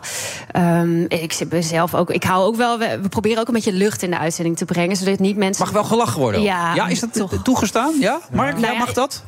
Zeker. In ieder geval... Hangt er vanaf over welk onderwerp natuurlijk. Ja. En ik denk dat wat in VI gebeurde... dat niet zo snel zou gebeuren binnen Hart van Nederland zelf. Nee. Heb ik zomaar het idee. Dus dat dan weer niet. Dus er zijn wel grenzen. Ja, en lachen is een groot woord. Maar je wil natuurlijk ook niet dat mensen alleen maar... soms toch negatieve dingen voorgeschoteld krijgen. Dus die vrolijke noot op het einde vaak... of halverwege de uitzending... dat vind ik toch ook altijd wel fijn. Dan kritische vraag. Die mag er ook. Het had natuurlijk ooit 1 miljoen kijkers. Of meer zelfs. Ja. Zit het publiek er nog zo op te wachten als vroeger? Of is het... gewoon omdat het hele landschap verandert. Ja, het landschap verandert. Dus je ziet op de late avond dat er gewoon minder mensen zijn die live tv kijken. Dus daar ontkomen wij ook niet aan die trend. Maar doordat we juist die uitbreiding naar de ochtend hebben gedaan... hebben wij per saldo meer live tv-kijkers de afgelopen jaren gekregen. En in de tv-wereld wordt ook vaak gekeken naar de marktaandelen. Hè? Dus hoeveel heb je relatief? Nou, ons marktaandeel van de late editie is het hoogste sinds 2016. Sinds 2016 niet meer zo hoog geweest. Dus, heeft dat ook met het programma ervoor te maken, met de instroom? Of, dat zou ook zeker. Ook je weet het niet. Dat toekomt. Ook dat is een component. Maar als jij een heel slecht programma maakt... dan blijven al die mensen echt niet hangen na een reclameblok. Nee. Dus je gaat uit van je eigen kwaliteit om met Johan Cruijff te spreken. Johan Derksen natuurlijk ook. Ik vind het ook, maar Johan Cruijff zou dat ook zeggen. Dat het zeker ook. En nu begrijp ik iets nieuws. Je hebt het nog niet ingevuld. Kieshart. Heb je het meegekregen? Ik heb het meegekregen en ik vind dat ontzettend handig. Ik heb het inderdaad nog niet ingevuld. Maar ik ben dat zeker van plan. Want het is natuurlijk wel interessant van op wie stem ik als persoon. Ja. Ik stem meestal op de eerste vrouw op de lijst. Omdat ik gewoon... ik weet natuurlijk al dan op welke partij ik ga stemmen. En dan kijk ik op de lijst. En ik vind het heel leuk om eens te zien van wie is dat nou eigenlijk? En wie staan er nog meer op? Misschien kun jij het betreden. Of meneer Kie, het is een kieshulp. Hè. We kennen natuurlijk kieskompas. Die zijn gebaseerd, dat soort kieshulpen, op de partijprogramma's. Dus welke standpunten staan erin? En dan moet je op standpunten aangeven, beter mee eens, oneens, en dan komt er een partij uit. Ja. In ons geval hebben we al die politici, al die kandidaat-politici de vragenlijst ingevuld. Over ook wat meer standpunten die over zichzelf gaan. Hè. Dus hoe sta je in het leven? Hoe kijk je naar de politiek? Heb je vertrouwen in de toekomst of geen vertrouwen? Dat soort vragen. Nou, als je die ingevuld hebt, dan kom je bij ons dus uit op een politicus die op je lijkt. Op drie politici. Drie komen eruit. En dan kun je daar een selectie uit maken. Ik lijk het meest op Mieke Hoek. Mieke Hoek. Ken je Mieke Hoek toevallig niet? Ja.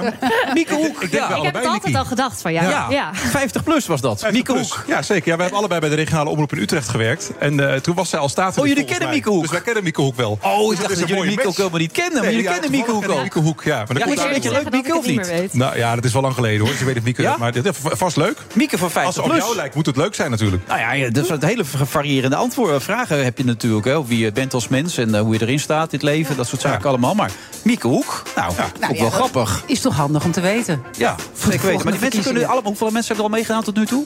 Enkele 10.000 al. In één dag. Ja. Dus mensen kunnen nu gewoon naar de site van... ook hetkieshart.nl, ook een aparte URL. En dan kunnen ze gewoon dat ding invullen. En dan komt er iets uit. Dat is echt leuk, hoor. Ja. Nee, ik ga Mieke even bellen. Misschien dat die brug die moet even die brug slaan. Ik moet allemaal mensen... Ik moet Steven Brunswijk bellen. Ik moet Mieke Hoek bellen. Ik heb het hartstikke druk. Nog. Ja, ik zou snel gaan afsluiten. Ik zal er maar mee stoppen, ja. Hey, wat zijn jouw plannen de komende tijd? De komende tijd ook nog. Ook heb je nieuwe dingen hier? Ik ben eerst nog met vanavond bezig. De komende tijd. Ik ben gewoon lekker aan het draaien voor Eigen Huis en Tuin Lekker Leven. Dat is mijn programma. Ik doe samen met Hugo Kennis. Ja, die. Ja. Ja, en ik ben volop aan het coachen. Ik coach allemaal hele leuke mensen. En die kunnen jou bereiken op wat voor manier? Die mensen die nog gecoacht willen worden? Want via mijn site. Ik heb een eigen site. En daar kunnen ze kijken of het aansluit. Ja, precies. Nou ja, kom je erop. Het is eigenlijk heel eenvoudig. Goed, ja. Ik vond het hartstikke leuk dat je er was, vrouw. Ik vond het ook heel leuk. Ik heb er veel van geleerd. Bruggen slaan, meer luisteren. Naar mensen toe gaan. Niet in mijn vooroordeel zitten. Gewoon proberen. Ik stuur je nog wel eventjes een extra mailtje met informatie. Ja, die 7 stappen kan je gebruiken. Ja, dan zit je er weer lekker in. En Mark en Nicky ook bedankt. Ja. Zit er vanavond nog iets bijzonders in? Kan ik nog iets aanroepen bij ons in de uitzending? Ik durf het niet te zeggen. Groningen. Zeker, natuurlijk alles over Groningen. En nog een aantal andere onderwerpen. Ja, zeker. Nou, goed dat jullie er waren. Volgende week zijn we er weer. Zitten we in het Mercure Hotel, lees ik net. In Amsterdam weer. Dus dan kun je ook weer langskomen als je dat wil. Tot volgende week. Dag.